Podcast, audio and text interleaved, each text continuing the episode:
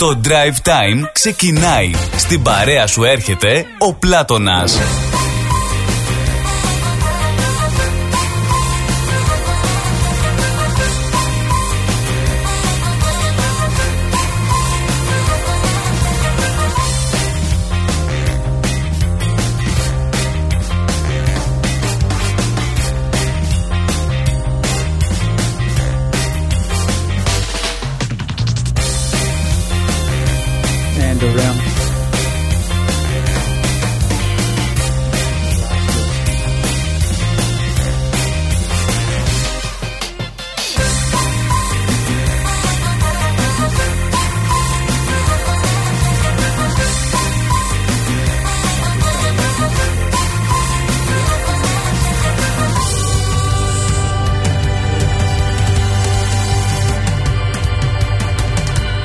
Την παρέα σου έρχεται, λέει ο Πλάτωνας. Τώρα δέσαμε.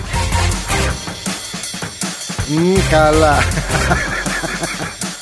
Σχόλια κάνουν για αυτούς που πιθανότητα μας αγαπάνε. Καλησπέρα, ξενείτε εμένα Μεταναστόπουλα και μη. Το Drive Time και σήμερα Δευτέρα 16 του Γενάρη βρίσκεται στη συντροφιά σας μέχρι τις 5 παρακάτι ψηλά, όπως καθημερινά. Συντροφιά με τον Πλάτωνα Δενεζάκη που δηλώνει παρόν. Παρόν θέλουμε να δηλώσετε κι εσείς, όπου κι αν είστε, ό,τι κι αν κάνετε, για να περάσουμε σε αυτή την όμορφη ραδιοπαρέα μας εδώ στην ψηφιακή συχνότητα του ρυθμού. Και βεβαίως, αν θέλετε να παρακολουθείτε και ζωντανά την εκπομπή με ήχο και με εικόνα όμως, στο Ρυθμός TV, δεν έχετε παρά να επισκεφτείτε το site μας ρυθμός.com.au για να απολαύσετε ζωντανά και την εκπομπή με εικόνα. Χαιρετούμε όλους και όλες εσάς όπου και αν βρίσκεστε, ό,τι και αν κάνετε, να έχετε ένα έτσι πάρα πολύ ευχάριστο και δημιουργικό απογευματάκι. Και βεβαίως στους φίλους μας στις άλλες πολιτείες της Αυστραλίας, την Κουισλάνδη, την αγαπημένη, την Πέρθη, τον Ντάρουιν, το Χόμπαρ, την Αδελαίδα, το Σίδνεϊ, την Τασμάνια, τη Νέα Ζηλανδία και ακόμα πέρα. Και κλασικότητα, όπως λέμε, καλησπερίζουμε και τη μάνα πατρίδα Ελλάδα μας και Κύπρο με το αγιασμένο χώμα, τα αγιασμένα χώματα να έχουν και εκεί ένα ευχάριστο και δημιουργικό πρωινό.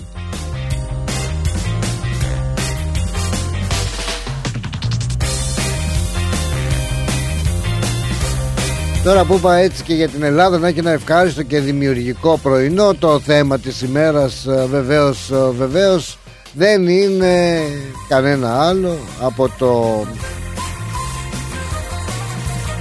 τη σημερινή έτσι ταφή του τέος βασιλιά Κωνσταντίνου, που ήδη βρίσκεται εις ορός του στο παρεκκλήσι του Αγίου Ελευθερίου.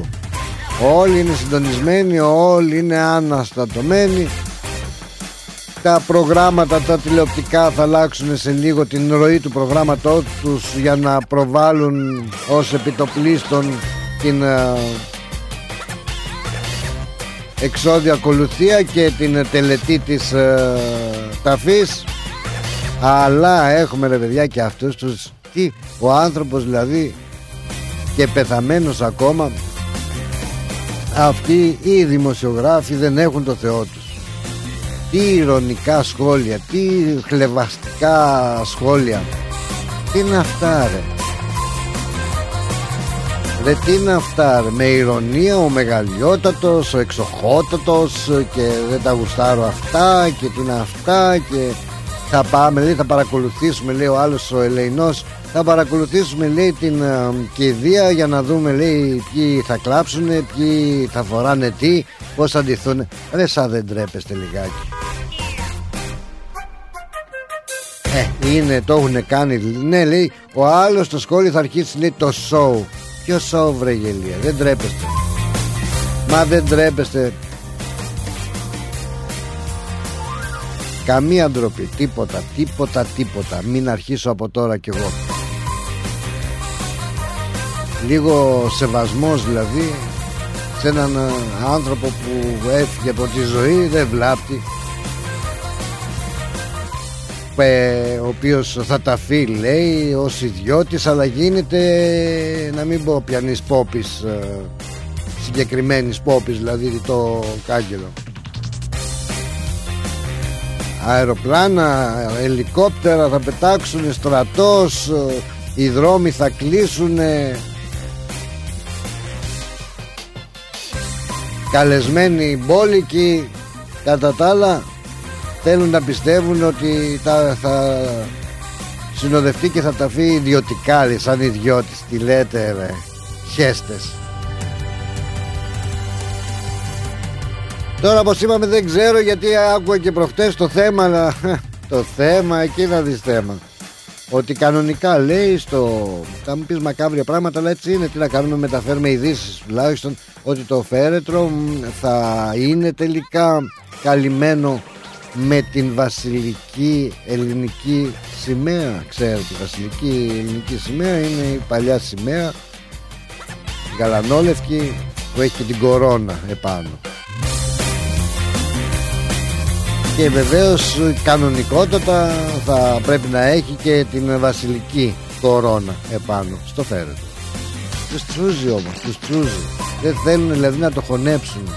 Δεν θέλουν να βάλουν τα πράγματα όπως είναι κανονικά, είτε το μας αρέσει είτε δεν μας αρέσει. Όταν μάλιστα σε αυτή την ιδιωτική κηδεία, γελώντας το λέω δυστυχώς, θα παρευρεθούν και αρχηγοί κρατών, έτσι, και νυν βασιλείς και πρώην βασιλείς και διάδοχοι των θρόνων και τόσοι επίσημοι, τέλος πάντων, και αυτοί τρέχουν τελευταία στιγμή να φυτέψουν στο τατόι κάποια δεντράκια, μια ζωή της τελευταίας στιγμής. Και λέμε και λέμε και σχολιάζουμε και κάνουμε και ράνουμε, να που τόσα χρόνια έχουν πληρωθεί λεφτά, τόσα εκατομμύρια πήρε, και εμείς τώρα που ανήκει στο δημόσιο, ανήκει στο κράτος, γιατί φυτεύουν τελευταία στιγμή δεντράκια και προσπαθούν να φτιάξουν το τατόι και να οι 10 λιμουζίνες και να κάνουμε μουσείο. Κολοκύθια, τούμπα να είναι όλα αυτά, γιατί όλα αυτά θα ξεχαστούν μέχρι αύριο. Της αρπακόλας είμαστε, όχι της κοκακόλας. Τέλος πάντων, πώς περάσατε Σαββατοκύριακο, πώς τα πήγαμε, τι έγινε, τι κάνατε, ήταν έτσι δραστήριο το Σαββατοκύριακό σας, γυρίσατε από διακοπές, είστε ακόμα διακοπές? Καλά, άλλοι γυρνάνε από το ψαρεματάκι τους που είχαν πάει για ζαργάνες, και εντάξει, σας ζηλεύω κύριε Δημήτρη και κύριε Γιώργο. Και άλλοι εξακολουθούν να βρίσκονται ακόμα στις διακοπές τους. Όπως και να έχει το πράγμα, ό,τι και να κάνετε, εδώ είμαστε εμείς οι παρλαπίπες. Γεια σου ρε Αντρέα, εσύ. Όπο, πολύ αέρα, πολύ θα σε πάρει ο αέρας. Πού είσαι? Γεια σου όμορφο παιδό μου, μη στεροχωριέστε. Εγώ καθόλου. Εγώ πήγα πρωί-πρωί, έκανα το σέρβις μου, έκανα τα αυτά μου, χτύπησα τις ενέσεις μου, λέω να αντέξω και πάμε παρακάτω. Έκανες τσουνάπ. Έτσι, όχι θα κάτσω να σκάσω. Έτσι, άμα σε βαρύνουν πολύ, ρίχτα και από εδώ σε μένα, Α, έχεις, είναι... Έχω φαρδούς όμως, τους κρατάω καλά. Στον νόμο νόμιζα στο φορτηγό ότι έχεις ανατρεπόμενο. Κανένα ανατρεπόμενο, ξέρεις, αυτά που τα γεμίζεις και τα βιάζεις μετά. Πάρτε τα. Αλλά τους βάλω εκεί, δεν πρόκειται να τους ξαναδούμε. Για το τύπ που... ναι. Θα πάνε πολύ άτα γλίγορα. Άστα να πάνε, τι να μας πούνε μωρέ. Βγήκε και ο άλλος και μας κάνει τώρα... παλιό λαμόγιο τώρα, λες και δεν το ξέρουμε, σχολιάζει κι αυτός. Άσε τον Κωστάκη, τι να μας πει κι αυτός. Είχα μια απορία. Κυξίστε με, απορώ και ξύστε με. Όχι απορία, άγνωστη λέξη. Πώς λέμε άγνωστος πόλεμος. Ναι, και δεν μπορώ να την καταλάβω. Εδώ την κουγκλάρω, ακούει. Μπορεί να μου την εξηγήσεις εσύ, γιατί είσαι στα ελληνικά πιο πολύ, γιατί εμείς έχουμε μπλέξει πολύ με Αυστραλέζικο. Ναι, εμείς τα παντογνώσεις εδώ. Αυτό το τέος, τι εννοεί? Πρόσεχε πώς το λες, το τέος, τέος. Είπαμε τέος, δεν το ξέρω. Με το πι το ξέρω. Να βρωμόγλωσσος είσαι και πας παρακάτω. Τέος λοιπόν, ο τέος δηλαδή, εκείνος δηλαδή... Τι είναι, τι λέξη είναι αυτή, λοιπόν, από πού έχει βγει? Από πού έχει βγει, από τον συγχωρεμένο τον Κωνσταντίνο, ξέρω. Να σου πω, τι παραπιτέως, έχει ένα αξιόλογο αξίωμα, κατήχε, πώς μπορώ να σου το πω, είχε ένα αξίωμα όπως βασιλιάς, όπως πρόεδρος, όπως ξέρω εγώ τι.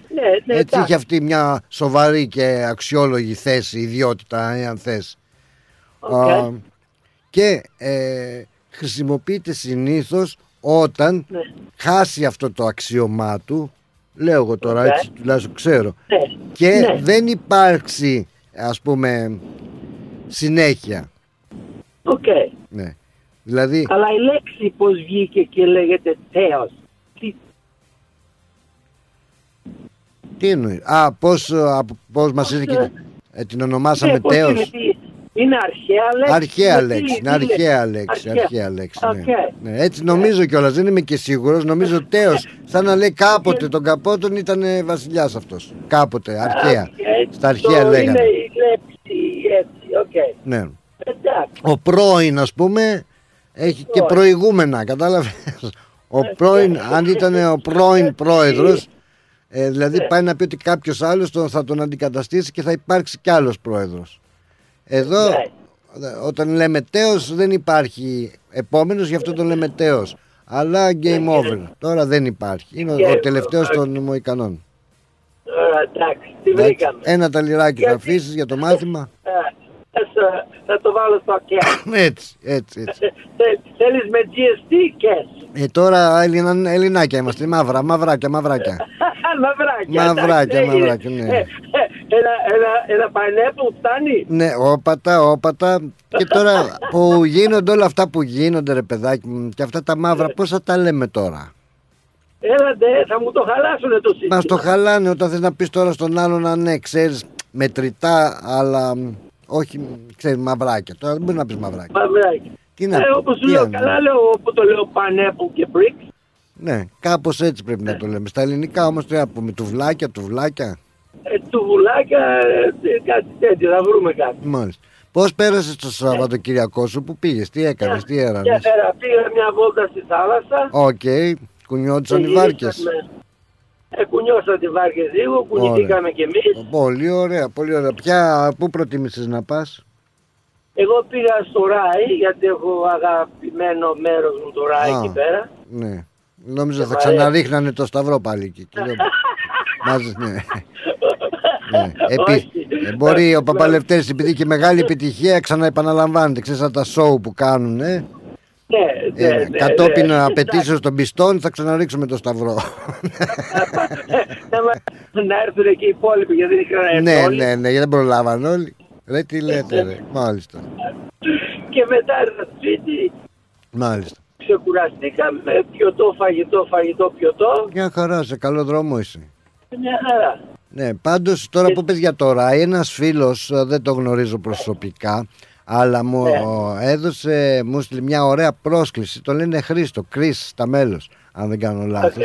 Και μου είπε ότι έχει ένα ωραίο Greek καφέ, έτσι το ονομάζεις, στο Red Hill, το οποίο λέει είναι πάνω στο Red Hill και έχει ωραίο φαγητό. Είναι Food on the Hill, το λένε. Food on the Hill. Ναι, και μου είπε είναι ωραίο και με κάλεσε. Άμα πάω και άμα ξαναπάς και εσύ, όποιος πάει πρώτος, να ξέρουμε τι παίζει, να πάμε εκεί, να τους στείλουμε και την καλησπέρα μας, γιατί μας ακούει. Έχω εδώ και το δάσκαλο, περίμενε εδώ, έχω ανάλυση ολόκληρη, έτσι. Λοιπόν, ο αγαπητός φίλος ο Παναγιώτης, ο Ιωσονίδης, που είναι και εξαιρετικός, ξέρεις, ήταν και δάσκαλος, καθηγητής, μας λέει η λέξη τέος στα αρχαία ελληνικά είχε... Σήμαινε, θα σου δώσω μια στη μούρη και πιπέρι στο στόμα. Εσύ το είπες έτσι, εγώ είπα θέος. Ρε, θα σοβαρευτείς να ακούς την είδηση? Τι? Έγινε, πες το. Την ανάλυση.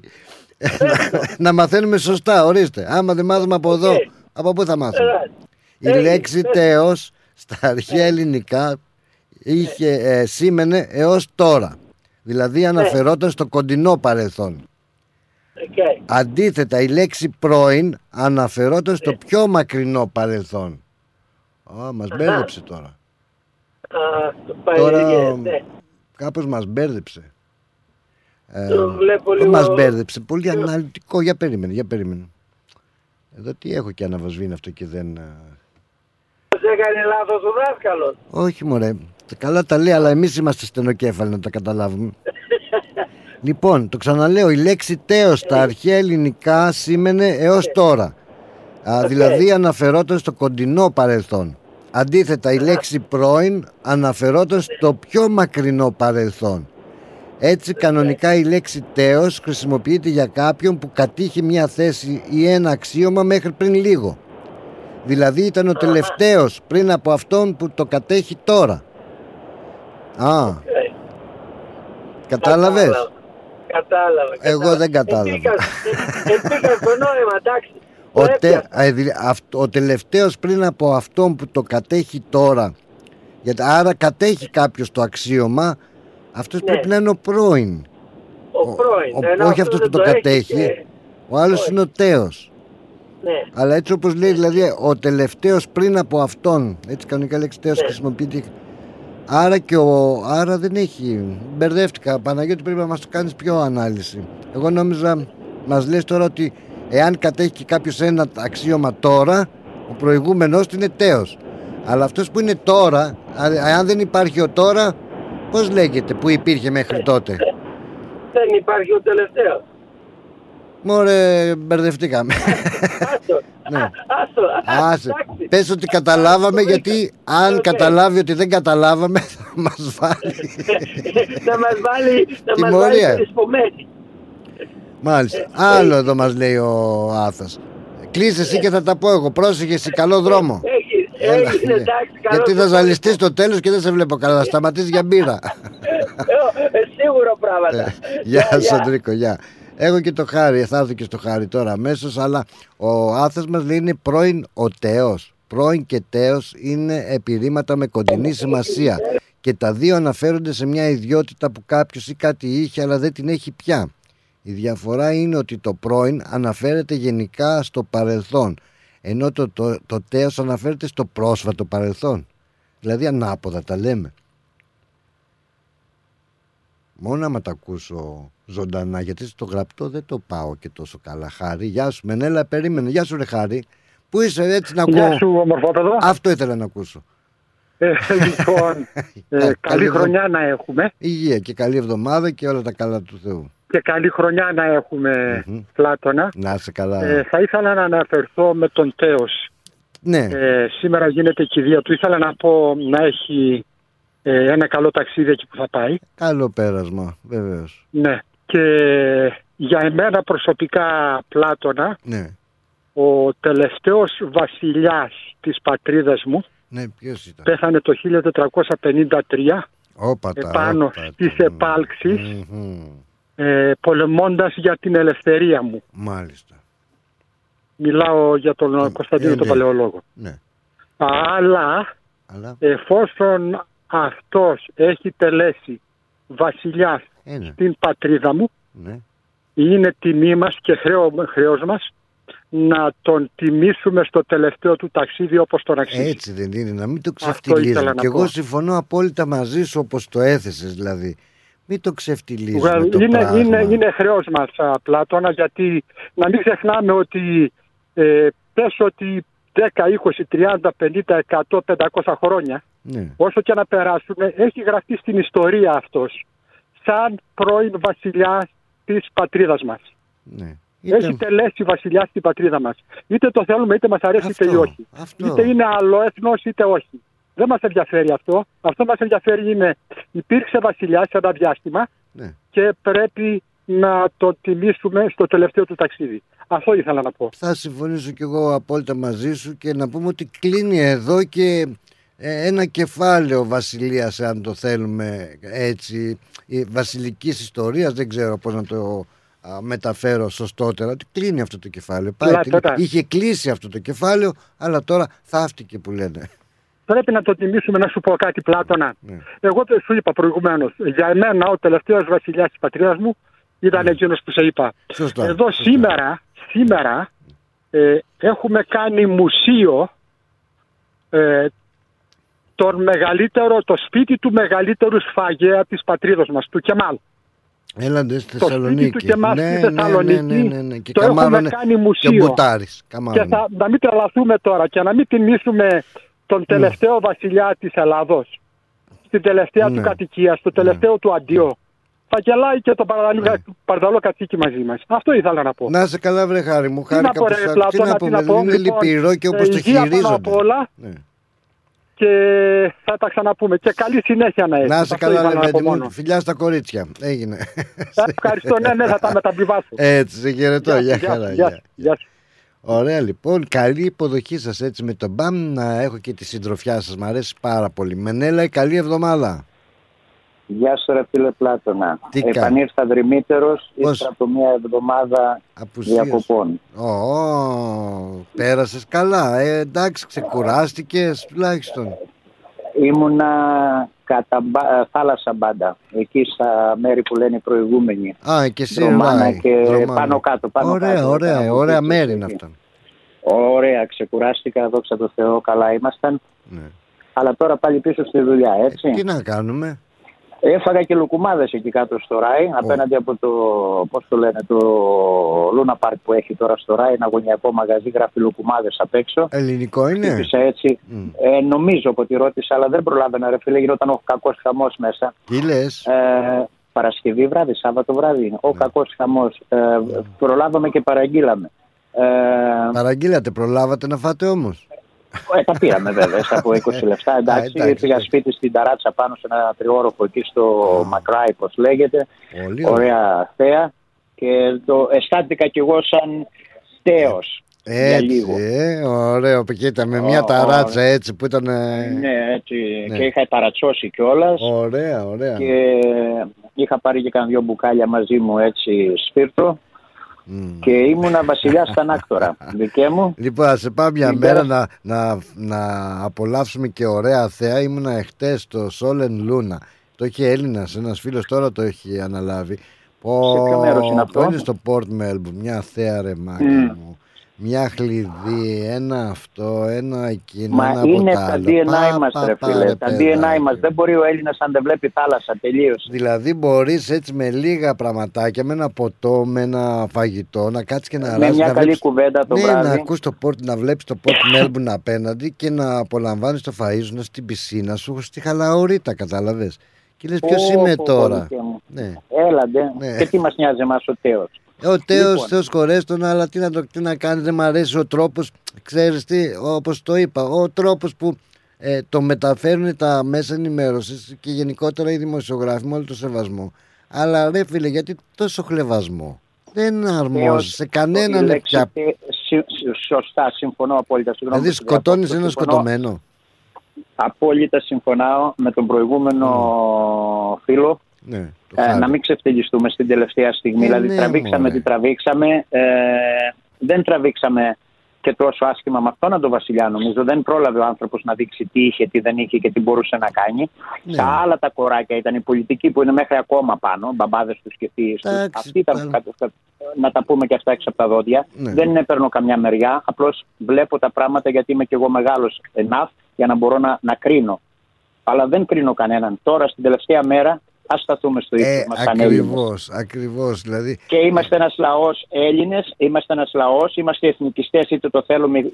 Η ιστορία μας, αν δεις πίσω από τη μέρα που γεννηθήκαμε και υπήρξαν, είμαστε εθνικιστές. Αν δεν ήμασταν εθνικιστές, όλη η Ευρώπη θα μίλαγε περσικά σήμερα. Ναι, ρε φίλε μου, δηλαδή. Και χώρια από αυτό. Κοίταξε, όπως λες, μικροί ήμασταν τότε, δεν γνωρίζουμε και ακριβώς τι έγινε. Θα μην διαβάζουμε και θεωρείται ότι ήταν προπομπός κάποιων άσχημων γεγονότων που στη συνέχεια βρήκαν την ευκαιρία και πραγματοποίησαν οι άλλοι. Αλλά εφόσον δέχεσαι και αποκαλείς και τέος βασιλιάς και τέος εξοχότατος και αυτά, δείξει και τον ανάλογο σεβασμό. Εντάξει, μην του κάνετε τιμές αρχηγού κράτους, ρε παιδάκι, μα αφού σας ενοχλεί τόσο. Και αυτό τι είναι. Ναι, κάντε το Μητσοτάκη, ας πούμε, παράδειγμα. Το γέρο, το Μητσοτάκη. Οι διαφορές ποιες είναι, δηλαδή ότι θα τον βάζανε πάνω σε ένα κανόνι εκεί το φέρετρο και θα. Με μπάντες και με ιστορίες. Οκ, μην βάλεις ούτε κανόνια ούτε μπάντες. Έτσι κι αλλιώς πάει ο άνθρωπος έτσι όπως πάει. Θα έρθουν τόσοι γαλα. Είτε μας αρέσει είτε όχι, τόσοι αρχηγοί. Για όνομα του Θεού. Σεβασμό στον νεκρό. Τέλος. Ξέρεις, Πλάτωνα, αυτό που το είπα και στα παιδιά το πρωί. Είμαστε σε μια δύσκολη περίοδο της νεότερης ιστορίας μας, ας πούμε τώρα, με τον Τούρκο απέναντι να φωνάζει. Και να είμαστε, ας πούμε, με τις κατατάξεις που γίνονται ανά τον κόσμο αυτή τη στιγμή, οικονομικές και όλα αυτά.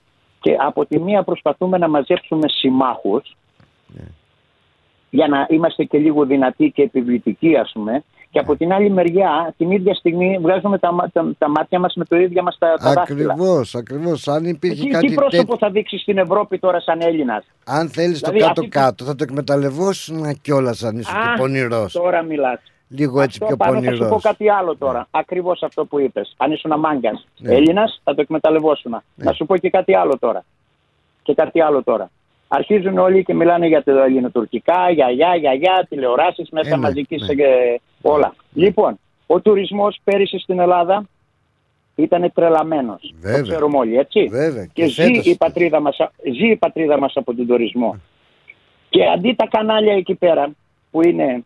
Άντε να μην το πούμε, έχουν πάρα από καμιά 100 εκατομμύρια να ξυλασκώσουν και να λένε τι τους λένε να λένε. Έτσι. Ναι. Αντί να αναπτύξουν ένα θέμα και εμείς οι ίδιοι εδώ πέρα να μιλάμε, ρε παιδιά, ποιο νησί είναι το καλύτερο να πάμε, παράδειγμα. Ακριβώς. Να δείξουμε την πατρίδα μας, να την αναδείξουμε περισσότερο. Ναι. Αρχίζουν και λένε ο Τούρκος θα έρθει το πρωί, ο Τούρκος θα έρθει το απόγευμα. Ας έρθει, ρε φίλε. Και παλαιότερα, ξέρεις πώς το τονίζαμε τώρα, δεν ξέρω αν αλλάξουν τα πράγματα με τον ΕΟΤ που θα έρθει εδώ και θα γίνει γραφείο. Το λέγαμε από παλιότερα, ρε παιδιά, ακόμα και με την Ολυμπιακή που υπήρχε τότε, ρε παιδιά, όχι σε εμάς, μόνος σε εμάς, δώστε μας και μας λίγο τυράκι εδώ να παρουσιάσουμε τα νησιά μας. Με διαφημιστικά μηνύματα και αυτά, αυτό εννοώ τυράκι. Αλλά πιο πολύ budget σας πρέπει να πηγαίνει στα αυστραλιανά μέσα ενημέρωσης, είτε μας αρέσετε όχι. Αυτούς θέλουμε να προσελκύσουμε. Λίγο πολύ, εμείς ξέρουμε την πατρίδα μας, ξέρουμε τα νησάκια μας, ξέρουμε. Να κάνουμε διαφήμιση στα σπίτια μας, φίλε, στην τελική. Εδώ οι Τούρκοι είχαν επιστρατεύσει, δεν θυμάμαι ποιος ήταν ο ποδοσφαιριστής, ο Μέση ήταν, ποιος ήταν ο Ρονάλντο. Τόσα λεφτά για την Turkey Airlines και ξοδέψανε για διαφημίσεις. Κάτι τέτοιο νομίζω. Τέλος πάντων. Δεν θα βάλουμε μυαλό, ρε γαμότιμο, εμείς. Δεν θα βάλουμε μυαλό. Άμα το βάλουμε καμιά φορά, ίσως είναι μετά θανάτου και γίνουμε κι εμείς τέος. Μάλιστα. Έτσι. Πάντως το μαγαζί, λέει ο άνθρωπος που λες Μενέλα, είναι πολύ δυνατό. Λέει άλλη λέξη βέβαια. Λουκουμάδες, λέει, με διαφορετικές γεύσεις και φραμπεδούμπα. Να μας πείτε πού. Μέσα δικαί μου, αλλά να προσέχετε όταν πάτε σε κάτι ρέστοραν και σε κάτι wineries. Ναι. Γιατί στο winery απάνω την πάτησα χθες και κοιμόμουν, όχι χθες, πριν 2-3 μέρες. Και κοιμόμουν ένα απόγευμα ανάποδα στον καναπέ για να κατέβει η πίεση μου. Γιατί? Πήγαμε σε ένα μεγάλο winery, δεν θυμάμαι το όνομά του, δεν θέλω να το πω κιόλας. Αλλά είχε το τάπες που τρως, ας πούμε, εκεί ήταν 2 μπουκάλες κρασί, όλα αυτά 4 άτομα. Ναι. $100 το άτομο, αλλά δεν ήταν το φαΐ του, ήταν ότι ήταν κονσέρβες, φίλε μου. Σπανιόλικο στυλ τάκα. Και παραγγείλαμε χταποδάκι και ξέρω εγώ θαλασσινά και αυτά και τα φέρανε σε κονσέρβες ανοιγμένες και λίγο ψωμάκι δίπλα και αυτό. Και $100 έφυγε. Αυτό το πράγμα θα το θυμάμαι για πολύ καιρό. Δηλαδή θέλει και λίγο προσοχή. Είναι τουριστικά βέβαια, είναι ας πούμε λίγο του Αρπακόλα, όποιος ωραίο μέρος, θαυμάσιο, αλλά σε πιάνουν από κάπου αλλού, ας πούμε. Και πρέπει τα κρασιά τους για να είναι winery και αυτά τώρα τι λες, να έχουν ωραίο κρασί. Όχι, και το κρασί $35 είχε. Ναι, αλλά ήταν ωραίο κρασάκι φαντάζομαι, γιατί είναι τοπικό. Το κρασάκι ναι, τραβιέται με την παρεούλα, γίνεται ακόμα πιο νόστιμο. Ωραία, αλλά κρίμα που το υπόλοιπο να είναι έτσι. Το υπόλοιπο, ναι. Δηλαδή θέλει και λίγο προσοχή προς τα εκεί τα μαγαζιά κάτω, γιατί μας βλέπουν σαν περαστικούς, ας πούμε. Και εντάξει, επαγγελματίες είναι, αλλά να μην πάμε και προς την κλεψιά. κατάλαβες. Και πήρε το μάτι μου και κάνα δυο άδεια μαγαζιά εκεί κάτω. Και έτσι θέλω να κάνω μια. Ναι, καλά, τι ήταν, θα πάνω μόνο για βόλτα. Το σκέφτηκες για business, τέτοια δηλαδή. Κάτι μας το λέβεις. Να βάλω δυο και δυο πώς θα κάνουν, να δούμε δυο και δυο πώς θα κάνουν. Για βάλε κάτω τα κουκιά σου, κάμα είναι να έχουμε κάπου να πηγαίνουμε. Τη μαυρομύτα. Πάντως ο Άδας λέει, μάλλον ο Μενέλαος δικαιολογίες λέει, δεν της αφήνει τις δικαιολογίες του. Τερλίγκα ήπιε λέει, δεν λέει Τερλίγκα. Τερλίγκα ήπιε. Ποιος είναι ο Τερλίγκας? Μάλλον μήπως είναι να πει ότι έγινες ντύρλα από το ποτό και μετά σου φαινόντουσαν όλα κάπου. Όλα λίγα. Τέλος πάντων, να είσαι καλά βρε Μενέλα, μακάρι να πετύχεις το στόχο σου. Πάντως, να και ο... εντάξει, δεν, κάτι, ναι. Κάτι λείπει από εκεί κάτω. Λείπει. Τώρα το τι λείπει, έκανα την κατασκοπία μου, έκανα τη αυτή μου, τώρα πρέπει να κάνω και την ορθογραφία. Γεια χαρά στο Χρήστο να στείλω εκεί πάλι στο Foot on the Hill, που στο Red Hill, όποιος πάει να τον δει το Χριστάκο, θα πάω κι εγώ. Μου έστειλε και ωραία φωτογραφία που είχε απ' έξω και τι ωραία εκεί να πάνε να φας ρε φίλε. Να τον έχουμε υπόψη για κανένα Σαββατοκύριακο. Έτσι, άμα κατεβείτε Σαββατοκύριακο εκεί και μετά θα περάσω εγώ να του πάρω και διαφήμιση. Λοιπόν. Έγινε. Κοίταξε να δεις. Κάποιος πρέπει να την πληρώσει. Για να γίνεις και ηγούμενος πρέπει να περάσει ο προηγούμενος. Γεια σου ρε Μενέλα. Πρέπει να πληρώσει. Γεια σου, γεια σου. Γεια χαρά. Χτυπάει η καρδιά μου δυνατά,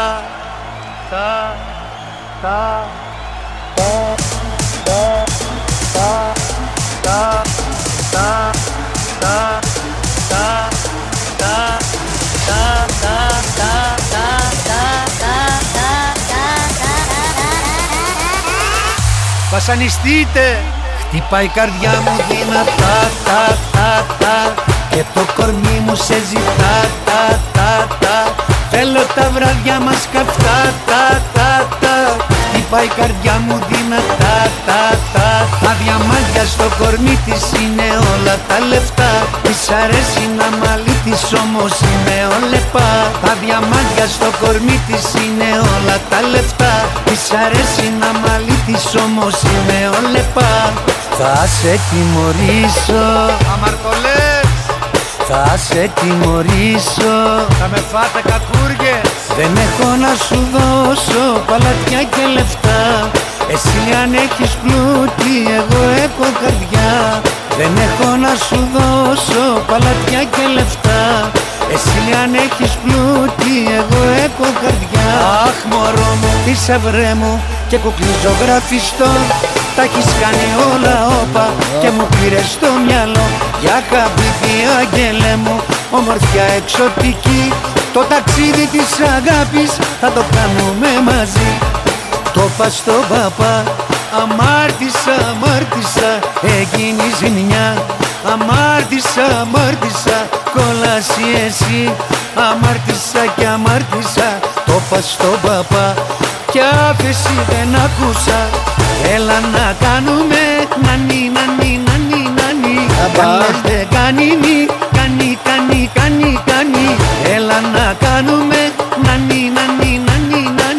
Ότι για να πάρουμε να καείς και να καώ. Πολύ δυνατός, Αχ, έλα να κάνουμε νανι. Πάμε για διαφημίσεις και μετά θα σας το δώσω πιο... αναλυτικά το τι ακριβώς συνέβη και το πώς είναι το πρώην και τι σημαίνει η λέξη πρώην και με η λέξη τέος, το νόημα. Δηλαδή τώρα μου το έκανε ψηλά ο δάσκαλος, ο Παναγιώτης, γιατί είμαι και ο λίγον τουβλάκι και εγώ μην νομίζω ότι κάνω τον πονηρό, αλλά δεν είμαι. Ρυθμός Μελβούρνη. Ωραία φέτα μας τώρα. Λες να μην το ξέρω? Έχει γεύση, πώς το λένε? Είναι κομμάτι του τόπου μας αγόρι μου. Έχει τη χάρη του, τα αγαθά του, τα ακούσματά μας. Τι γεύση θες να έχει και τι δεν έχεις? Σκέτη Ήπειρος μας τώρα. Όχι δα και σκέτη, με λάδι και ρίγανη. Αυτή είναι η φέτα μας. Έχει παράδοση, έχει μεράκι, έχει γεύση από Ήπειρο. Φέτα Ήπειρος, από χέρι τυροκόμου. Η Ήπειρος κοντράρει και πάλι την ακρίβεια, προσφέροντας τα προϊόντα της στις καλύτερες τιμές της αγοράς. Ζητήστε τα τώρα. Epiros is keeping prices down while maintaining its award-winning quality and unbeatable taste. Epiros Feta is suitable for vegetarians, is gluten-free and low in lactose. Find us in your local IGA supermarket and delis today.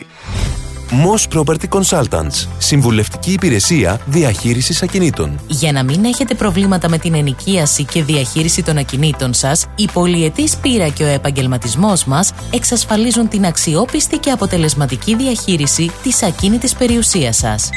Αναλαμβάνουμε την επίβλεψη των ακινήτων σας, τη σύνταξη μισθωτικών συμβάσεων, την ίσπραξη των ενοικίων. Φροντίζουμε και διαφυλάσσουμε την ακίνητη περιουσία σας, διασφαλίζουμε τα συμφέροντά σας και διεκπεραιώνουμε με απόλυτη ασφάλεια τις συναλλαγές σας. Moss Property Consultants. Αναλαμβάνουμε εργοστάσια, γραφεία, καταστήματα, οικίες. Εξυπηρετούμε όλες τις περιοχές με υπευθυνότητα και επαγγελματισμό. Τηλέφωνο 9429 4800 429 Bridge Road, Richmond. Moss Property Consultants. Αξιοπιστία και ασφάλεια. Η Absolute Business Brokers υποδέχεται το 2023 και παρουσιάζει Μαθαίος Γιαννούλης Live, Σάββατο 11 Φεβρουαρίου στο Q Room.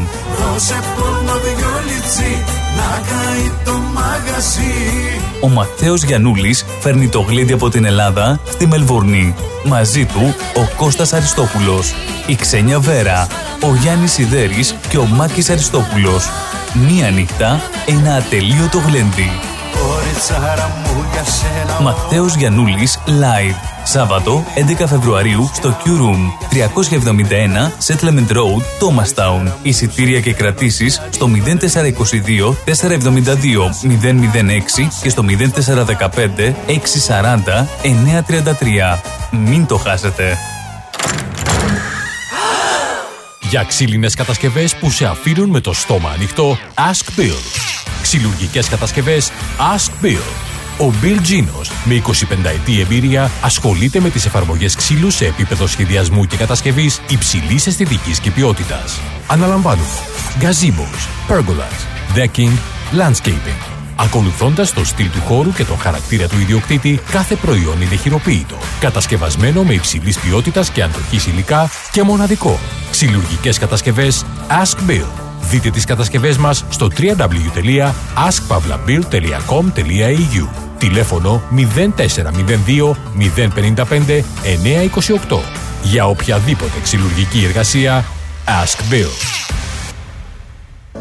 If you want the best for your loved ones and want them to enjoy their lives within a culturally safe environment, then our home is their home. At Grace of Mary and St. Andrew's Aged Care, we take pride in the genuine care we provide and strive to make your loved ones feel warm, comfortable and safe, just as they would if they were home. Our home-style care is centered around Greek culture and tradition, nurturing an atmosphere of relaxed social interaction and stimulating conversation. Our skilled team of nurses and care staff are committed to ensuring your loved ones are provided with competent and consistent care that focuses on their unique clinical, emotional, and social needs. Grace of Mary and St. Andrew's Aged Care Homes. For inquiries and more details of our services, please visit northerncypriotagedcare.com.au or simply call 9408-8169. We are always happy to chat about how we can help you to ensure quality and enjoyment of life for your most cherished loved ones. A place your loved ones can call home. Founded by the community of Cypriots of the northern suburbs of Melbourne. Μάλιστα, λοιπόν, και μετά τα διαφημιστικά μας μηνύματα, τα οποία μόλις ακούσαμε, να συνεχίσουμε να στείλουμε τις καλησπέρες μας σε όλους σας. Να πούμε ότι πραγματικά και σήμερα ωραία μερούλα, ηλιόλουστη είναι, δεν μπορούμε να πούμε. Μια χορό, σε καλό δρόμο είμαστε και από πλευράς καιρού. Monday σήμερα, 29 βαθμούς λέει η ανώτατη θερμοκρασία. Έφτασε. Δεν νομίζω να φτάσει και τόσο, κάπου εκεί πρέπει να είναι πάλι. Τέλος πάντων, αύριο όμως ετοιμαστείτε για μπανάκι, μανάκι και 36 βαθμούς. Πάντως το κάθε, είτε στο κινητό κοιτάς τον καιρό, είτε σε οποιαδήποτε site, Το κάθε site, το κάθε κινητό έχει και δικιά του θερμοκρασία, δηλαδή σου δίνει άλλες θερμοκρασίες. Τέλος πάντων, αύριο Τρίτη 36 βαθμούς, πολύ πολύ καλός καιρός και θα πάμε μετά για βροχούλες την Τετάρτη με 23 βαθμούς. Να πάμε και στα μηνύματάκια σας εδώ που έχουμε πάρα πολύ ωραία. Σε καλό δρόμο. Γεια σου ρε Λάζαρε. Γεια σου Πλάτων, να λέει καλό μεσημέρι, καλή εκπομπή. Να σε καλά, καλώς όρισες την παρέα μας και εσύ και η Έλλη. Καλή εβδομάδα, μας εύχεται καλό πρόγραμμα, σε ευχαριστούμε πάρα πολύ. Και η Τρέλα, γεια σου ρε δάσκαλε. Άλλος από εκεί, ο Παναής είναι αυτός. Γεια σου ρε Παναή, πού είσαι ρε Λεβέντη εσύ? Σε έχασα από χτες ή προχτές. Χτες, από χτες έχασα. Τέλος πάντων. Πάντως, ναι, ο Παναγιώτης ο Ιωσονίδης σωστά δίδασκε πριν 30 πλάς χρόνια πάντως, και αλλά είναι, όπως λέει, λάτρης της ελληνικής γλώσσας και είναι ωραίο που έχουμε τέτοιους ανθρώπους δίπλα μας. Λοιπόν, μας το κάνει ακόμα πιο ψηλά, πιο ξεκάθαρα, για να κλείσουμε και αυτό το κεφάλαιο. Να πω στον Θωμά να του χαρίσει και να τους γράψει ένα τραγούδι, έτσι με τα πρώην και τα νυν. Η λέξη πρώην, λοιπόν, το ξεκαθαρίζουμε πολύ καλά τώρα. Η λέξη πρώην χρησιμοποιείται για οποιονδήποτε κατήχε στο παρελθόν μια ιδιότητα ή αξίωμα, έτσι, στο παρελθόν, ενώ η λέξη τέος χρησιμοποιείται για αυτόν που κατήχε την ιδιότητα ή το αξίωμα αμέσως πριν από τον σημερινό κάτοχο ή είναι ο τελευταίος που το κατήχε. Εντάξει, ωραία, το διευκρινίσαμε, το καταλάβατε, χαρήκαμε πολύ. Και επειδή άκουσα εκεί τον Λεπά πριν που νανούριζε τον κόσμο, μ' άρεσε αυτό, θέλω να το ακούσουμε ολόκληρο. Μ' αρέσει πάρα πάρα πολύ. Χίλια που καίνε και κορμί θανατηφόρο, η ομορφιά σου είναι μάλλον θειοδόρο. Με έχεις τρελάνει, βάζω ένα ποτό να πιω, στην υγειά σου να μεθύσω, θέλω τώρα να σε δω, έλα να κάνουμε νάνι νάνι νάνι νάνι, κι αν λες δεν κάνει μη, κάνει κάνει κάνει κάνει, έλα να κάνουμε νάνι νάνι νάνι νάνι, φωτιά να πάρουμε, να καείς και να καώ.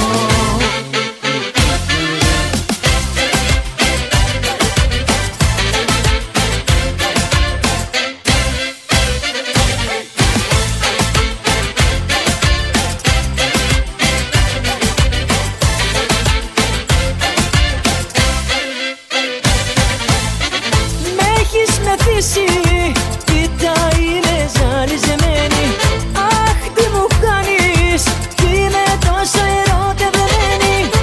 Όλοι σε παίζουν και έχω λιώσει στο αλκοόλ, το πρωτάθλημα στημένο,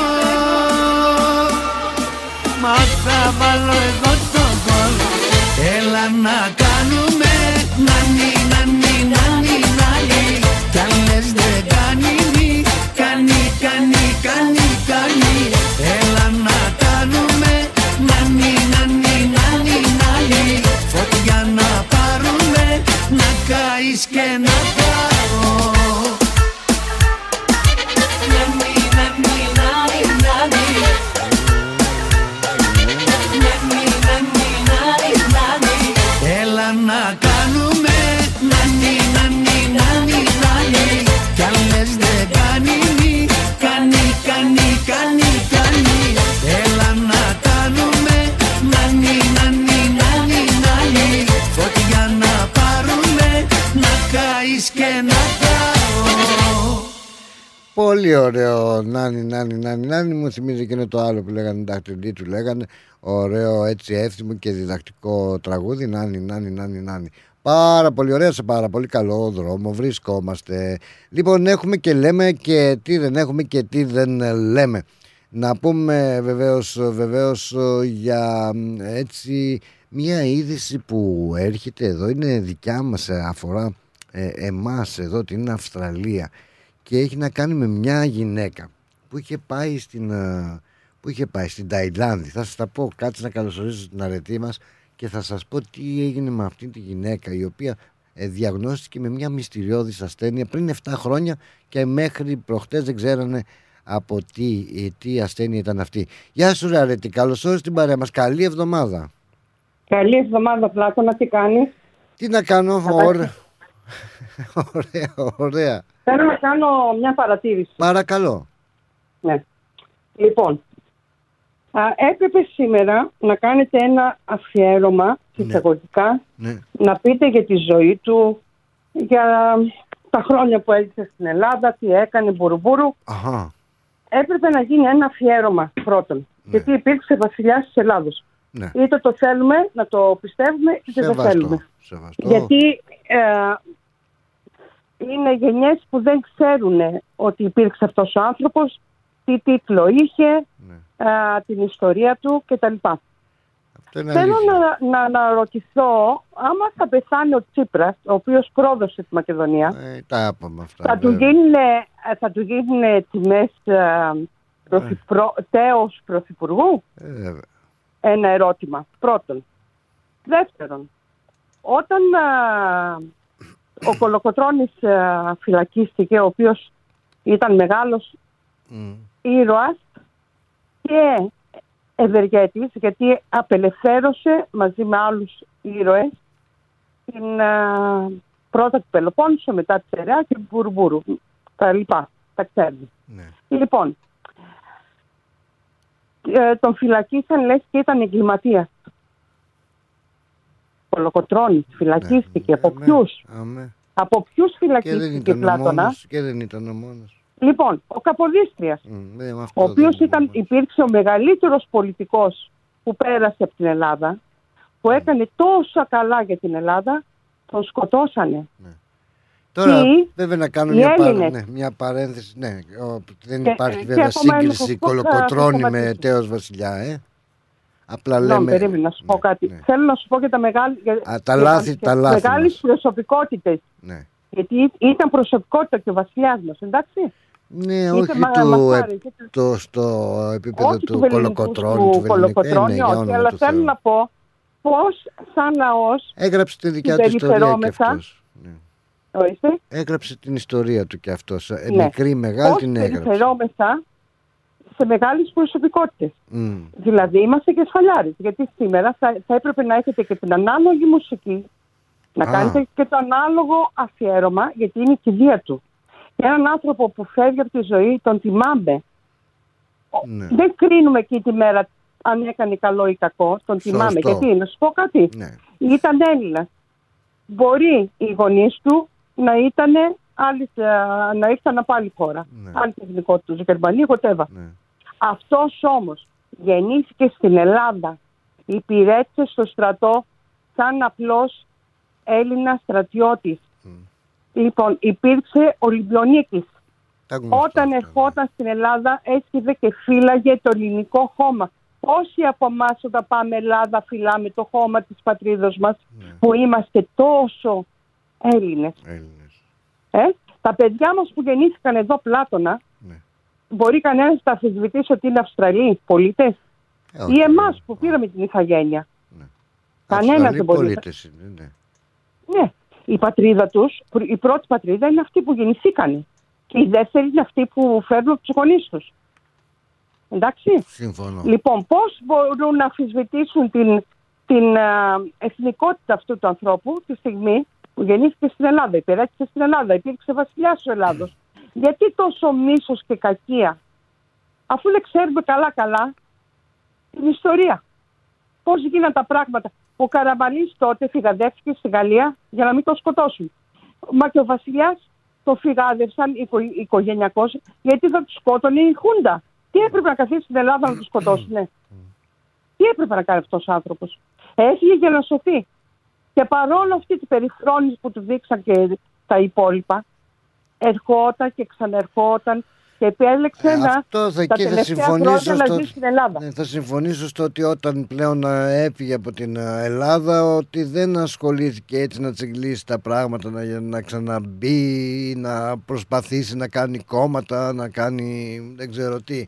Αλλά Τώρα θέλω να σταθώ σε αυτό που λες, δεν είναι λιγάκι, εγώ τη γνώμη μου λέω, το βρίσκω λίγο υπερβολικό αυτό τώρα που είπες, να βάζουν όλα τα ραδιόφωνα και εμείς και όλοι, τι είπες, κάπως το είπες, δηλαδή κάτσε ρε Πλάτωνα, συγγνώμη, αν θα πεθάνει κάποιος που υπήρξε, που διετέλεσε πρωθυπουργός της Ελλάδος, ναι, εκεί την μέρα δεν θα έχουμε κάποια, όπως και με τη Βασίλισσα στην Ελισάβετ, δεν θα έχουμε κάποια ένα respect να δείξουμε σαν έναν άνθρωπο που έφυγε. Respect, ναι, θα το έχεις, θα έχεις κάτι, δεν θα έχεις βέβαια πένθυμη μουσική όλη την ημέρα. Δεν είπα πένθυμη, όχι πένθυμη, αλλά όχι και διχτυρτή και διχτυρτό. Δεν έχουμε πανηγύρι, ρε παιδιά, έχουμε κηδεία ενός ανθρώπου που διετέλεσε βασιλιάς της Ελλάδος. Να έχουμε τώρα όμως δεν ξέρω, είναι respect, ναι. Αυτό είπα, respect σαν στον άνθρωπο και τέος έτσι μεγάλο αξίωμα βασιλιά, αλλά τώρα να κάνουμε απαλή μουσική, δεν ξέρω τι, για τον κάθε έναν μεγάλο που πρόσφερε στην Ελλάδα. Τι είμαστε ρε. Ένα respect. Πρέπει να απαιτείται κάποιος σεβασμός. Όταν φεύγει κάποιος δικός μας άνθρωπος, βάζουμε μουσικές και γλεντάμε. Όχι ρε παιδιά. Και ο πιο κακός άνθρωπος να φύγει, του δείχνουμε ένα απαιτούμενο σεβασμό. Αυτό έχω να πω, Πλάτωνα. Συγγνώμη αν δεν συμφωνείς. Όχι, ναι, μιλάμε, βεβαίως. Βεβαίως, βεβαίως. Τώρα, αυτό ναι, δεν συμφωνώ τώρα. Πέθανε, οποιοδήποτε να πέθανε, όπως είπες και πέθανε και η Βασίλισσα και αυτό. Τώρα να κάτσω να βάλουμε, ξέρω έτσι, light μουσική γιατί στις μνήμη του. Σε αυτό δεν συμφωνώ. Αλλά Μεγάλη Παρασκευή συμφωνώ. Έτσι, μόνο εκεί συμφωνώ.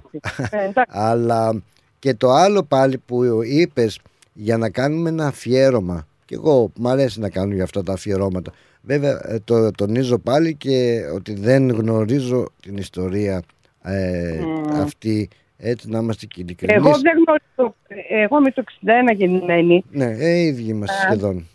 Ναι, δεν έζησα την ιστορία του βασιλιά. Ναι. Ήμουν πολύ μικρή, τα γεγονότα αυτά που διαδραματίστηκαν το 67, την ολευτή αναμπομπούλα. Και ήρθε η Χούντα, έφυγε ο Βασιλιάς, έφυγε ο Καραμανλής. Έγιναν πολλά γεγονότα τότε. Και να πω και κάτι άλλο, μια παρατήρηση να πω. Ναι. Μπορεί να είμαι λάθος. Σεβαστή είναι, γι' αυτό είμαστε οι παρατηρήσεις και αυτά είναι ωραία να τα λέμε. Αν είχαμε το Βασιλιά, θα μπαίνανε τότε οι Τούρκοι στην Κύπρο? Ένα ερώτημα κάνω τώρα. Δεν νομίζω. Από ό,τι είχα διαβάσει προσπάθησε να ανατρέψει αυτό το πραξικόπημα, αλλά δεν τα κατάφερε, κάτι τέτοιο. Αλλά ναι, δεν ξέρω. Γίνανε πολλά εσπόδοσεις, γίνανε πολλά έχουν πράγματα. Βασιλιά, έχουν άλλο κύρος. Συγγνώμη. Διεθνώς έχουν άλλο κύρος από τα κράτη τα οποία όπως το δικό μας έχει την δημοκρατία και Μπουρμπούρ. Λοιπόν, αυτοί που είναι οι 300 στη Βουλή, η Πλάτωνα, είναι καλύτερη από το Βασιλιά? Μια ερώτηση άλλη. Πόσοι από αυτούς είναι φιλέλληνες και πατριώτες πραγματικοί? Πες μου. Άλλο ερώτημα. Αυτοί που καταθλιστέψαν τον ελληνικό λαό. Ο Σιμίτης που έβαλε όλο τον ελληνικό λαό σε αυτό το παιχνιδάκι του χρηματιστηρίου που δανείζονταν και χάσανε σπίτια. Καταλαβαίνω τι λες. Καταλαβαίνω. Κατάλαβες τι θέλω να πω?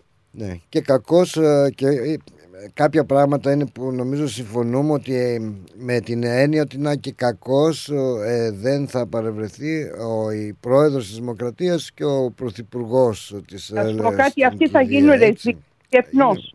Ναι, αλλά δεν είναι αυτό το θέμα. Δεν είναι μόνο το να γίνουμε ρεζίλοι, όπως λες. Η ιστορία είναι αυτή, έπρεπε να γίνει έτσι.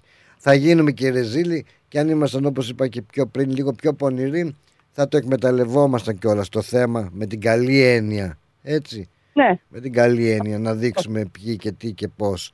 Δεν χρειάζεται να δείχνουμε τέτοιες ώρες κακία και μίσος. Και τέτοιες ώρες δείχνουμε εικόνες που φυτεύουν, πώς το λένε, και Παρίσια και αυτά. Την τροπή. Άσχετος, ο οποίος δεν έχει ζήσει τα γεγονότα. Ναι. Και λέω κι εγώ, Δεν τα έζησα γιατί ήμουν μικρή. Αλλά πρέπει ένα ανάλογο σεβασμό.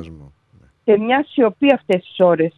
Δεν χρειάζεται να βγάλουμε ό,τι χωλεί σήμερα. Ακριβώς, ακριβώς.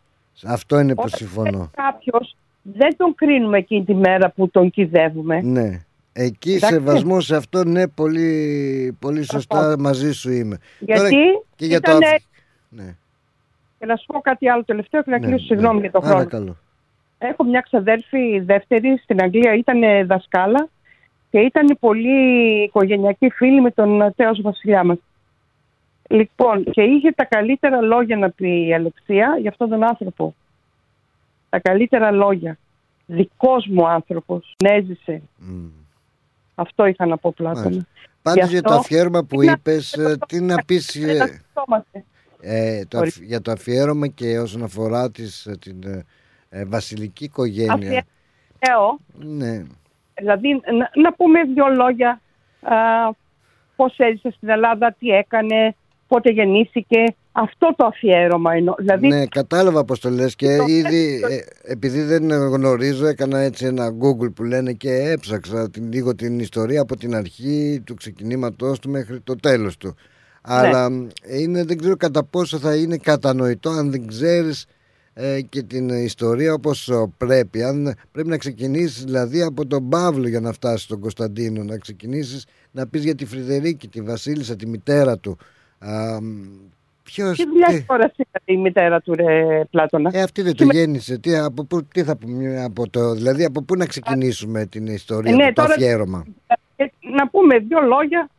Πού γεννήθηκε, τι έκανε στην Ελλάδα, τι δεν έκανε, τι καλό έκανε, τι κακό έκανε όταν υπήρξε βασιλιάς, ποιο το έργο του. Αυτά. Δεν χρειάζεται να πούμε πάπου προς πάπου τι έγινε. Ναι. Η Φρειδερίκη δεν ήταν πολύ αγαπητή στους Έλληνες. Ναι, μοίραζε πρίκες όμως, μένα μου άρεσε. Από ό,τι έχω ακούσει. Ναι, αλλά δεν ήταν πολύ αγαπητή. Γελάμε τώρα, εντάξει, τι να κάνουμε. Όταν ήταν αρφή, γιατί η επιθυμία τους ήταν αρφή στην Ελλάδα να ταφεί, είχαν γίνει μεγάλα γεγονότα. Και τότε, ούτε νεκροί τη θέλανε.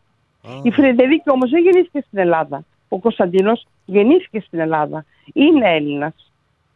Και αυτό δεν μπορεί κανένας να το αμφισβητήσει. Γιατί άμα το αμφισβητήσουμε, πρέπει και οι Αυστραλοί να αμφισβητήσουν την Αυστραλιανή κότα των παιδιών μας.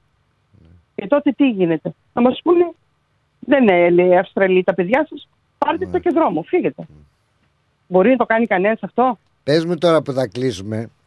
Ναι. Πες μου τώρα που θα κλείσουμε. Που εγώ έχω επιλέξει ένα ωραίο τσιριμπίμ τσιριμπόμ τραγούδι και με έχεις φρενάρει. Πώς να το κλείσουμε τώρα έτσι τη συζήτηση με ένα τραγούδι που να ταιριάζει την περίπτωση. Ένα ωραίο απαλό τραγούδι. Δεν χρειάζεται τη φτετέλια και κατά τη γνώμη μου, την ταπεινή μου γνώμη και συγγνώμη αν σε... Όχι, εντάξει, ναι, με έχεις εξωστρακίσει, αλλά εγώ θα ξαναπάω στα τσιφτετέλια μου. Εγώ απλά αναφέρω το τι ακριβώς, όχι το τι ακριβώς, το τι γίνεται στην Ελλάδα. Το έκανα το σχόλιο μου, το τι δεν μ' άρεσε να γίνει. Αλλά από εκεί και ύστερα μέχρι εκεί τώρα, τι να... ξέρω εγώ... Είναι στη γνώμη του καθενός. Ναι, σωστά. Εγώ έκανα απλώς μια παρατήρηση. Και συγγνώμη, άμα σε... Βρε, είναι δεχτέ, τι λες τώρα. Έτσι μόνο με το διάλογο γίνεται κουβέντα. Είπα τη γνώμη μου. Ναι. Γιατί εγώ όταν τον έβλεπα δεν τον θυμάμαι, δεν τον έζησα ρε παιδί μου. Αλλά πάντα αυτόν τον άνθρωπο όταν τον έβλεπα στα μέσα ενημέρωσης, δεν ξέρω κάπου... Είχε κύρος, είχε αυτό το κύρος έτσι, είχε αυτό το κύρος. Όχι, ξέρεις γιατί. Γιατί τον διώξανε από την πατρίδα του. Η πατρίδα του ήταν η Ελλάδα. Δηλαδή όπως πάρε έναν εξόριστο, πόση πίκρα κουβαλάει ένας άνθρωπος που είναι εξόριστος, που δεν μπορεί να γυρίσει στην πατρίδα του. Εγώ έτσι κάπως τον έβλεπα αυτόν τον άνθρωπο, παιδιά. Όχι το αξιωμά του τόσο, όσο ότι ήταν, δηλαδή, για να έρθει στην Ελλάδα τον βάλανε υπογράψει, μπουρμπούρου, τον αναγκάσαν να παραιτηθεί. Δηλαδή και νεκρό τον φοβούνται. Γιατί? Ναι. Μια ζωή τον φοβόντουσαν τον βασιλιά. Γιατί το φοβούνται και νεκρό το φοβούνται. Αυτό θέλω να πω. Δεν φοβούνται τον ίδιο, ξέρω εγώ. Τέλος πάντων. Δεν ξέρω τι φοβούνται. Συγγνώμη Πλάτωνα για το χρόνο. Καλά να σε αρέτη μου, σε ευχαριστώ πάρα πολύ. Καλή συνέχεια κι εγώ. Γεια σας, γεια. Λοιπόν, γεια χαρά. Τσιριμπίμ, τσιριμπόμ, συγγνώμη, τώρα ξέρω εγώ, εντάξει, το μάτσι είναι το μάτσα μου. Πεις όταν θες να κάνεις respect έναν άνθρωπο, το κάνεις τελείως εκεί, ξέρω. Αλλά δεν ξέρω αν ο ρόλος του ραδιοφώνου είναι αυτός τώρα, όποιος πεθαίνει να έτσι αξιωματούχος μεγάλος που έχει προσφέρει βεβαίως στην πατρίδα είτε στην Αυστραλία είτε στην Ελλάδα, να μην υπάρχει κανονική ροή. Τι να πω, θα πάω για έτσι να... Για να δούμε αυτό. Πάει για την περίπτωση.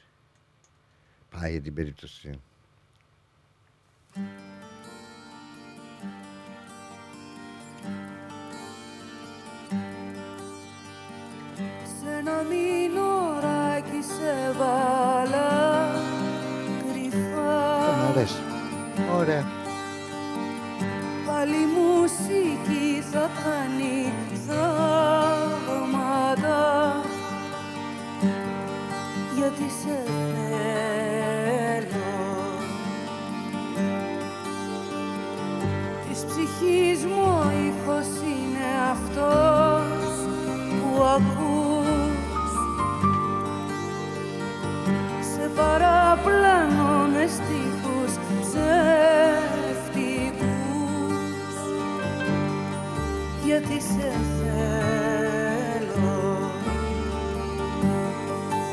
Έτσι βγαίνουν τα τραγούδια μάτια μου.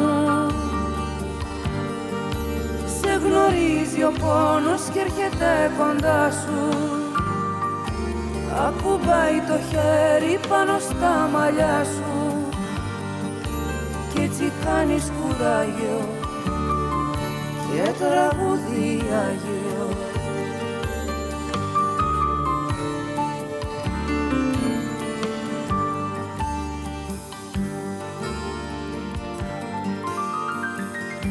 Τραγούδι μου γλυκό, λυπητερό, καριάτιδα να γίνω δεν μπορώ, για να με θέλεις. Μια φωτογραφία μου παλιά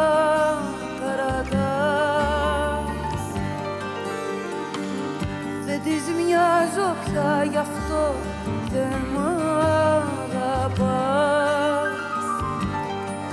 Αχ, δεν με θέλεις.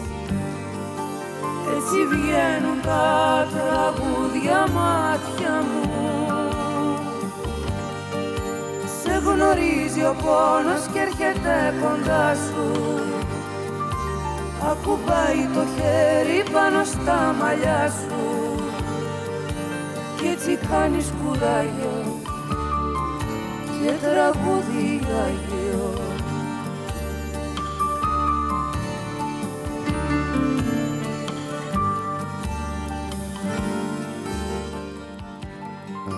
Μάλιστα, ο Τάσος.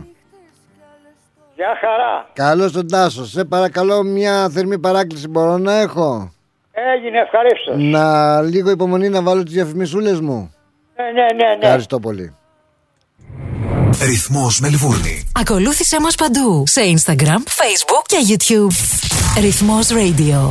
Το σχολείο είναι μια μικρή αλλά πολύ ζωντανή κοινωνία. Γι' αυτό, στο Ελληνικό Σχολείο ΑΧΕΠΑ, στο Άιβανχο, φροντίζουμε να διαπλάσουμε το χαρακτήρα των παιδιών μας, έτσι ώστε να αντανακλάται το ήθος τους σε όλες τις πτυχές της ζωής τους. Στο Ελληνικό Σχολείο ΑΧΕΠΑ παρέχουμε διδασκαλία της ελληνικής γλώσσας, σύγχρονο πρόγραμμα διδασκαλίας, αναγνωρισμένο από το Υπουργείο Παιδείας της Βικτόριας. Τυχιούχους δασκάλους, αφοσιωμένους στο καθήκον. Ένα χαρούμενο και ασφαλές οικογενειακό περιβάλλον με χαμηλά δίδακτρα. Διδασκαλία ελληνικών χορών και θεάτρου. Τραγούδια και άλλες πολιτιστικές δραστηριότητες. Ελληνικό Σχολείο ΑΧΕΠΑ στις εγκαταστάσεις του Ivanhoe Girls Grammar. Για πληροφορίες επικοινωνήστε στο 9527 90 53 ή στο 0425 750 273. Website achepagreekschool.org. Όραμά μας είναι να προσφέρουμε ένα ολοκληρωμένο παιδαγωγικό πρόγραμμα ελληνικών σε ένα θετικό, ασφαλές και πολιτισμένο περιβάλλον για τα παιδιά μας. Οι εγγραφές για το 2023 ξεκίνησαν. Τα μαθήματα ξεκινάνε 30 Ιανουαρίου 2023. Καλούμε έμπειρους δασκάλους ενδιαφερόμενοι να διδάξουν στο σχολείο να επικοινωνήσουν με την κυρία Τασία Μάνος στο 0425 750 273 ή να στείλουν αίτηση στο achepa greekschool@achepa.org.au.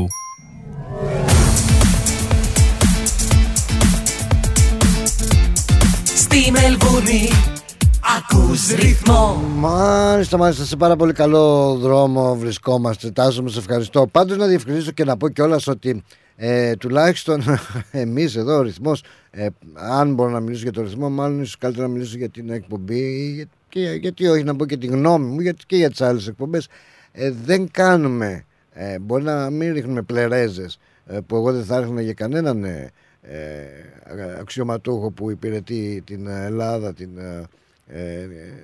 δηλαδή την βασιλιά, προέδρους, πρωθυπουργούς και κολοκύθια τούμπανα, δεν θα έρχονται και πλερέζες. Μπορεί από σεβασμό βεβαίως αναφέρουμε, πούμε να θεοσχολήσω και μέχρι εκεί.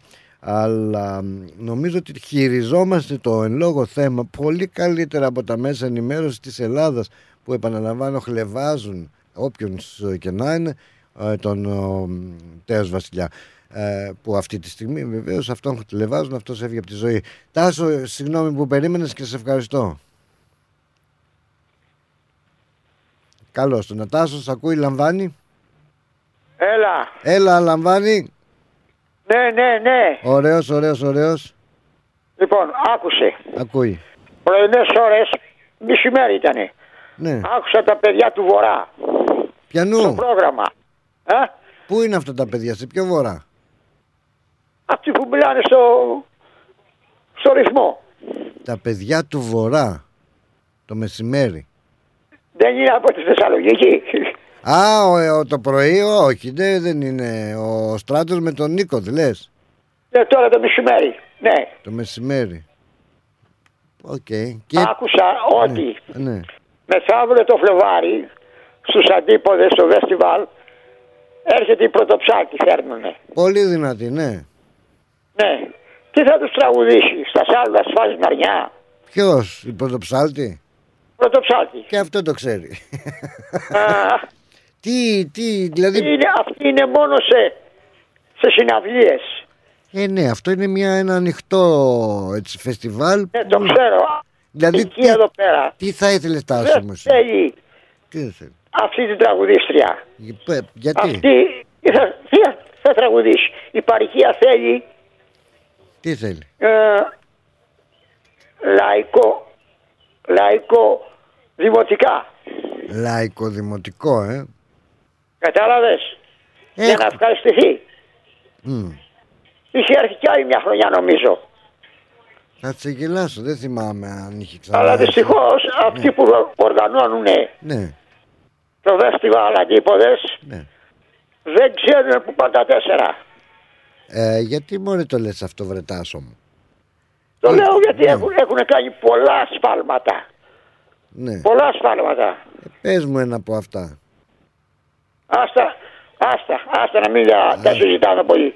Ναι μωρέ, αλλά δεν είναι ωραία να ρίχνουμε έτσι μια μπλαφ και πάρτα να έχεις και αντεγιά, αν δεν το αιτιολογήσουμε κιόλας.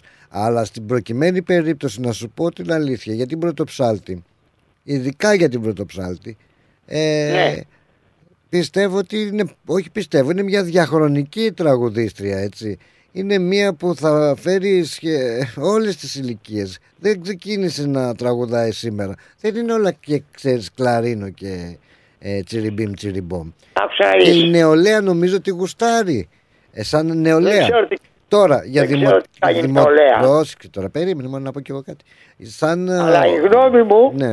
Η γνώμη μου, εγώ δεν την πάω καθόλου την πρωτοψάλτη. Εσύ τώρα, να. Όπως και εμένα, ναι, ναι. Τα παλαιότερα χρόνια δεν μ' άρεσε ένας που είχαν φέρει, αλλά δεν με χάλασε, γιατί άρεσε σε άλλους τόσες χιλιάδες.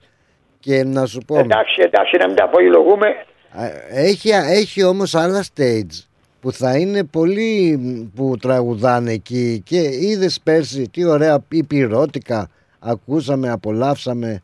Ναι. Τι δημοτικό, έπεσε πολύ δημοτικό.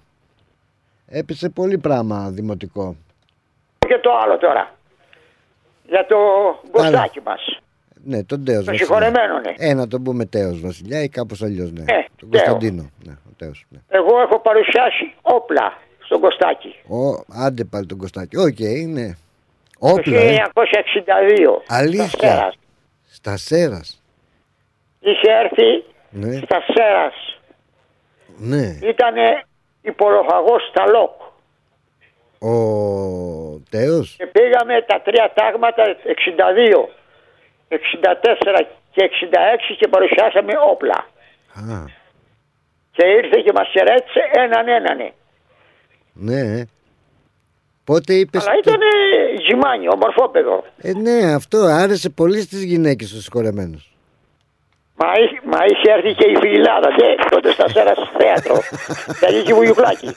Δεν συγχωρέστε, ναι, και αυτή. Μάλιστα. Ναι. Και ήταν εντυμένος πώς. Ντυμένος με στρατιωτική στολή. Α, τη στρατιωτική στολή. Του υπολοχαγός, στα ΛΟΚ. Μαύρος κούφης. Μαύρος κούφης, ναι. Ναι. Πράσινος κούφης θα ήταν. Αλλά στα ΛΟΚ δεν το θυμάμαι εγώ στα ΛΟΚ. Τέλος πάντων. Είσαι παθαντάρος. Ναι. Στα ΛΟΚ. Δεν τα ξέρεις, το Μαύρος κούφης στα ΛΟΚ. Ναι, επειδή έχω πάει και στο συγκεκριμένο, στην τρίτη μεραρχία ειδικών δυνάμεων, τότε δεν ξέρω, μαύρο φοράνε μάλλον τα τεθωρακισμένα. Τα ΛΟΚ φοράγανε πράσινο μπερέ. Ναι. Πεζοναύτες μπλε μπερέ. Οι ελικοπτεράδες κόκκινο μπερέ. Εγώ είχα και από τους τρεις και τους άλλαζα. Μάλιστα. Ναι, ήταν ειδικό σώμα. Μάλιστα. Εσύ δηλαδή τότε όταν εσύ θα ήσουν 19χρονο που υπηρέτησες, εκείνος πόσο θα ήταν? Όχι, τότε παίρνανε ακριβώς στα 21. Α, στα 21, οπότε εκείνος πόσο χρονών ήτανε? Θα ήτανε. Ίσια με μένανε, ακριβώς. Αλήθεια, 40 γεννηθείς. Τον Ιούνιο είναι, ή τον Ιούνιο ή τον Ιούλιο το 40. Τι λες, αλήθεια. Εγώ είμαι το Φλεβάρι. Και εσύ που έζησες αυτή την εποχή, πού είσαι, εκεί από τα Σέρας? Ποιος? Εσύ. Εγώ είμαι κάτω από το Αργολίδα, από το Άργος. Α, είσαι από το Άργος. Πώς θυμάσαι την περίοδο που ήταν εκείνος ο βασιλιάς? Ήταν καλά. Ήσουν και νέος κιόλας τότε. Θυμάμαι τότε. Ναι, αλλά πώς ήταν η ζωή, πώς ήταν έτσι με τον βασιλιά? Άκουσα να δεις, όταν ανάλαβε τη βασιλεία ήταν διαφορετικά από τότε που ήταν πρωτού να γίνει βασιλιάς. Ναι. Με κατάλαβες, ήταν διαφορετική πολύ η ζωή. Πρωτού να γίνει βασιλιά, να φορέσει το στέμμα. Ναι. Μετά τι άλλαξε που φόρεσε το στέμμα? Δεν κατάλαβα, αλλά τι άλλαξε μετά που φόρεσε το στέμμα? Αλλάξανε πολλά μέσα στο παλάτι. Αλλάξανε πολλά μέσα στο παλάτι. Γιατί διοικούσε τότε η Φρειδερίκη. Αυτό το έχουμε ακούσει, το έχω ακούσει κι εγώ και λέω ότι η μητέρα του ήταν εκείνη. Το έχω ακούσει που λέγανε η μητέρα του ήταν εκείνη που έκανε η βασιλομήτωρα. Ναι. Μάλιστα, έκανε κομμάτι. Γιατί τότε που έγινε, που είπαν ότι πέθανε ο βασιλιάς, ο Παύλος, έγινε μεγάλη φασαρία μέσα στο παλάτι. Που πέθανε ο βασιλιάς έγινε φασαρία ή γιατί? Άκουσε να είσαι. Ο Σταυλάρχης τράβηξε τον πιστόλι και σκότωσε τον Παύλο. Και ο Κωνσταντίνος τραβάει τον πιστόλι και σκοτώνει τον Σταυλάρχη. Εκεί τελείωσε. Κατάλαβες, και όχι ότι ο Παύλος αρρώστησε. Ήτανε όλα. Ο Σταυλάρχης πυροβόλησε, δολοφόνησε τον Παύλο. Ναι. Και ο Κωνσταντίνος πυροβόλησε τον Σταυλάρχη. Μάλιστα. Μάλιστα. Και το Σταυλάρχη βέβαια πέθανε. Δεν πρόλαβε να πυροβολήσει κι αυτός κανέναν. Ναι. Όχι, όχι. Δεν πρόλαβε. Τον έφαγε λάχανο. Πρόλαβε. Να είσαι καλά, Τάσο μου. Σε ευχαριστώ πάρα πολύ για τη συμμετοχή σου. Γεια χαρά. Γεια χαρά σου, λέει, παιδιά. Τι γίνεται σε αυτή την κοινωνία. Πού σε ωραίο Παναή. Παναή Λεβέντη. Παναή Λεβέντη. Εσύ πολύ μικρός βεβαίως, γεννημένος εδώ, δεν πρόλαβες. Δεν τα θυμάμαι αυτά. Ναι. Ποτέ η γιαγιά σου, η μαμά σου δεν σου είπε τίποτα έτσι κανείς? Κάτι μου είχε πει ο παππούς μου. Εντάξει. Εσύ πώς βλέπεις την πρωτοψάλτη που θα έρθει? Πολύ ωραία κυρία. Σαν ωραία φωνή, σαν νέος φωνή. Βέβαια. Ναι, εντάξει. Έχει...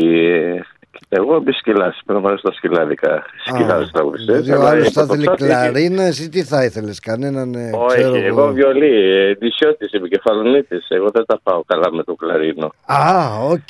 Οκ. Δεν τα πας με το κλαρίνο. Ναι, μισό λεπτάκι δώσε. Δεν τα πάει καλά με το κλαρίνο. Περίμενε, ναι, για πέ. Ναι. Sorry, δεν σ' άκουσα, συμπόη. Λέω, οι Λευκαδίτες είναι οι μόνοι που ακούνε κλαρίνας. Ναι. Όλα τα άλλα τα νησιά έχουν το βιολί, ας πούμε. Πάντως, ναι, τώρα δεν ξέρω, άστο το βιολί, γιατί αν είναι το βιολί αυτό, να σου πω, θα το παίζανε πολύ. Ωραία, περάσαμε ωραία χτες το Solent Luna. Φανταστικά, εγώ κάθε βράδυ εκεί είμαι, ναι, όπως το έχω πει. Γιατί αφού δεν μπορώ να είμαι στην Ελλάδα, βλέπω, ναι. Νιώθω πως είμαι στην Ελλάδα εκεί πέρα. Πάντως εκεί επ' ευκαιρίας να πούμε κάτι που δεν το ξέρω. Με τον διευθύντη μιλάγαμε, αλλά μετά το άμαθα και αυτό, ότι θα κάνετε και μια βραδιά εκεί, έτσι, στις 25. Πρώτη, ναι, ελληνική βραδιά, ναι. Τις 25 του μηνός, Australia Day Eve. Ωραία. Θα έχουμε ελληνική ορχήστρα μέσα. Ναι, το ξέρω, είδα εκεί πέρα τις αφήσεις, το Γιώργο του Δαγκαρέλα. Με τον Αντώνη Λύρα, το Γιώργο του Μπουζούκη. Έχουν δύο αίθουσες. Είναι μια αίθουσα που βλέπει όλο το city, ναι. Εκεί είναι εσωτερικό, και το απέξω, όπως εκεί κάτσαμε και πίναμε τα ποτά, ναι. Και βλέπεις όλη την παραλία και όλη τη θάλασσα. Εκεί που κάτσαμε και πίναμε τα ποτά, τι θα έχει, το DJ ή το είναι ορχήστρα? Έχουμε το DJ, το Λάμπρο. Α, εκεί θα είναι ο Λάμπρος, δηλαδή έξω στο rooftop. Ναι. Και μέσα θα είναι ο Αντώνης. Μέσα θα έχουμε την ορχήστρα. Ωραία. Και απ' έξω θα έχουμε DJ. Πολύ ωραία. Και ωραίος και ο διοκτήτης, ο Κώστας, τον ευχαριστούμε πάρα πολύ. Ο Κώστας είναι πολύ καλό παιδί. Τον ξέρω πάρα πολλά χρόνια. Κύριος, σωστός. Solent Luna, έτσι, ήλιος και φεγγάρι. Solent Luna, ναι. Τώρα το αγόρασε το Κώστα στο μαγαζί και το έχει ανεβάσει πάρα πολύ. Να περάσω για διαφήμιση. Ναι, και όταν μου λέει δεν μπορώ, ρε παιδάκι μου, δεν μπορώ να μιλήσω για να πω ένα καλό λόγο. Να πω για οτιδήποτε. Α, θα πληρωθείς διαφήμιση γι' αυτό. Λέει, δεν μπορώ να λέω τη γνώμη μου, δεν μπορώ να πω κάτι. Όλα είναι άντε γιουριά διαφημιστικά και όλα είναι λεφτά. Πώς τα βλέπει ο κόσμος έτσι, ρε. Θα τρελαθούμε, τέλος πάντων. Τα δικά μου λέω εγώ. Greek Night, λοιπόν, Solent Luna, ωραία. 25 Australian Day, εκεί στο rooftop, στο 300, στο Plum Street. Βλέπω εδώ έχεις αφήσει... Στο Plum Street, ναι, στη γωνία. Ένα ωραίο τέτοιο διαφημιστικό βλέπω εδώ έχουμε στο στούντιο. Ναι, εντάξει, είναι η πρώτη ελληνική βραδιά. Θα περάσουμε ωραία. Καλή επιτυχία. Μόνο $60 με fingerfood. Ο κόσμος θα έχουμε ελληνικές μπύρες. Ωραία, ποτά. Όσο πιο ελληνικό θα προσπαθήσουμε να το κάνουμε. Και έχουμε τώρα surprise. Θα έχουμε και μια belly dancer. Α, πολύ ωραία. Αυτή τη βραδιά αυτή. Μ' αρέσουν αυτά, Αλλά και όποιος θέλει πληροφορίες να με πάρει τηλέφωνο. Να σε καλά, ρε Παναή, χάρηκα που σε άκουσα. Έγινε, και θα περάσω το απόγευμα για να πάρω τα λεπτά για τη διαφήμιση. Ναι. Να σε καλά, ρε Παναή. Καλή συνέχεια, να έχεις καλή επιτυχία και στη βραδιά που κάνετε. Θα είμαι εκεί και εγώ και πολύ. Βεβαίως. Άμα δεν έρθεις, δεν θα γίνει βραδιά. Δεν θα γίνει βραδιά. Εγώ θα φέρω την belly dance έτσι κι αλλιώς. Λοιπόν, το νου σας. Άμα δεν με καλέσετε. Εσύ θα στο security κάνω ο Μπέαντσα. No belly dance, no Πλάτωνας. Πώς έλεγε ο άλλος, no George, no Martini. Άντε γεια. Γεια σου. Γεια χαρά. Γεια σου. Ωραία, εντάξει, καλά πάμε, σε καλό δρόμο είμαστε. Καλό στον Αλέξανδρο. Γεια σου φίλε. Τι κάνεις ρε Αλέξανδρε? Καλά φίλε μου Πλάτωνα, θέλω να μιλήσω για τον κύριο που μίλησε για τη βασιλεία και το σκότωσε, ποιος σκότωσε ποιον. Ποιος σκότωσε. Αυτά είναι όλα ιστορίες. Ο παππούς μου ήταν υπασπιστής του πρώτου Κωνσταντίνου. Για δώσ' μου ένα λεπτό Αλέξανδρε, δώσ' μου ένα λεπτό, μόνο ένα λεπτάκι. Δεν σ' ακούω, δεν σ' άκουσα κάτι γιατί μπερδεύω την γραμμή. Για ξαναπες μου πάλι Αλέξανδρε. Ο παππούς μου ήταν του Κωνσταντίνου του πρώτου, ήταν υπασπιστής. Του πρώτου Κωνσταντίνου. Ναι, του Κωνσταντίνου, ο οποίος έγιναν τα γεγονότα τα μεγάλα. Ναι. Η αδερφή του πατέρα μου, η Ρόζα Πέπα, λέω και το όνομα γιατί δεν έχω να ντραπώ τίποτα, ήταν υπό των τιμών της Φρειδερίκης. Υπό των τιμών της, ξαναπες να τα πιάνω καλά. Τιμών της Φρειδερίκης σημαίνει η κυρία. Γεια σου. Η αδελφή του πατέρα. Η αδελφή του πατέρα σου. Η Ρόζα ήτανε? Πέπα. Η Ρόζα Πέπα. Τι ήτανε? Ήταν επί των τιμών της Φρειδερίκης. Μάλιστα. Δηλαδή ήτανε τι έκανε? Ήταν οι γυναίκες που περιποιόντουσαν. Τη Φρειδερίκη. Δίνανε, παραστεκόντουσαν μαζί της. Αλήθεια. Ναι. Ήταν στριμμένη η Φρειδερίκη, τι σου λέγε εσένα η θεία σου? Από ό,τι μου έχουν πει, ήταν μια γυναίκα συνηθισμένη. Α, η Βασιλομήτου. Όλα αυτές οι ιστορίες που βγάζει ο ένας και ο άλλος, είναι ιστορίες διαγρίους. Επίσης, τον Παύλο δεν τον σκότωσε κανένας σταυλάκης. Ο Παύλος, πατέρας του, πέθανε από ανίατη αρρώστια.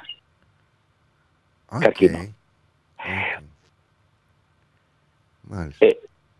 Για την οικογένεια αυτή μπορώ να απαντήσω. Ο Παύλος, ο βασιλιάς ο Παύλος ήταν ο άντρας της Φρειδερίκης, δεν είναι?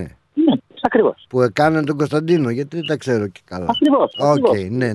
Οι γονείς. Ναι. Και πέθανε ο βασιλιάς ο Παύλος από ανίατη αρρώστια. Είχε στο κρεβάτι πάρα πολλές ημέρες. Ήρθανε και γιατροί από το εξωτερικό, από ό,τι μου τα λένε οι άνθρωποι που ήταν εκεί πέρα. Δεν μπορέσαν όμως να το σώσουν. Αυτό με το σταυλάρχη που λένε και στο που είπε ο κύριος... Αυτό δεν νομίζω, δεν σκότωσε ένας τον άλλο. Κάπου σε κανένα στην Αερομάτζο το διάβασε. Ναι.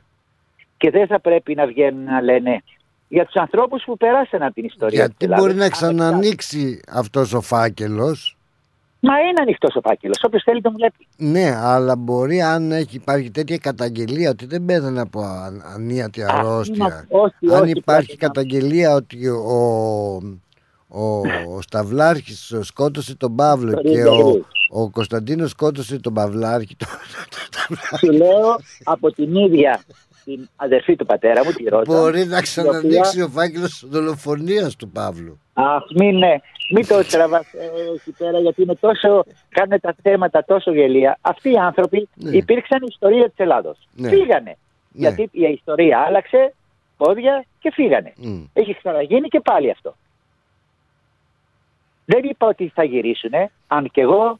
Και το τι έγινε μετά υπό των τιμών θείας σου, τι ήτανε? Μεγάλωσε, απεσύρθηκε από την υπερεσία. Μάλιστα της δόθηκε και ένα σπίτι να μένει με την οικογένειά της. Μεγάλωσε η ηλικία της. Έφυγε από την υπερεσία. Έχεις κάποια από το οικογενειακό αυτό φωτογραφίες έτσι? Έχουν τότε που κάνανε φωτογραφίες?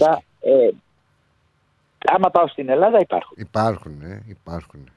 Εδώ πέρα που είμαι στην Αυστραλία. Καλά, δεν όχι. Πού να, αλλά... Δεν μπορώ. Δεν κουβαλούσα αυτά τα θέματα.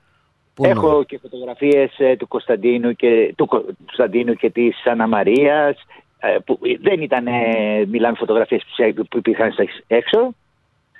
Αυτά όλα. Γιατί εγώ δεν τράπηκα ποτέ να πω ότι ήμουνα βασιλικός. Α, εσύ ήσουν βασιλικός.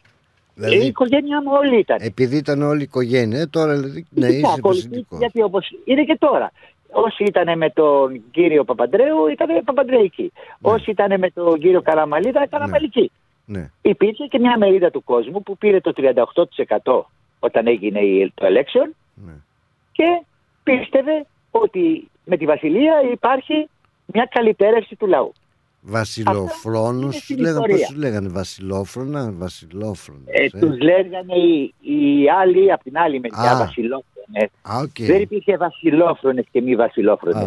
Υπήρχαν ανθρώποι οι οποίοι είχαν τοποθετήσει τον εαυτό τους τη βασιλευμένη δημοκρατία. Ναι, δηλαδή, όχι, λέω, όπως λέμε νεοδημοκράτες, κομμουνιστές, πασοκτζίδες, οι βασιλόφρονες. Ακριβώς, όχι, έτσι έχει βγει.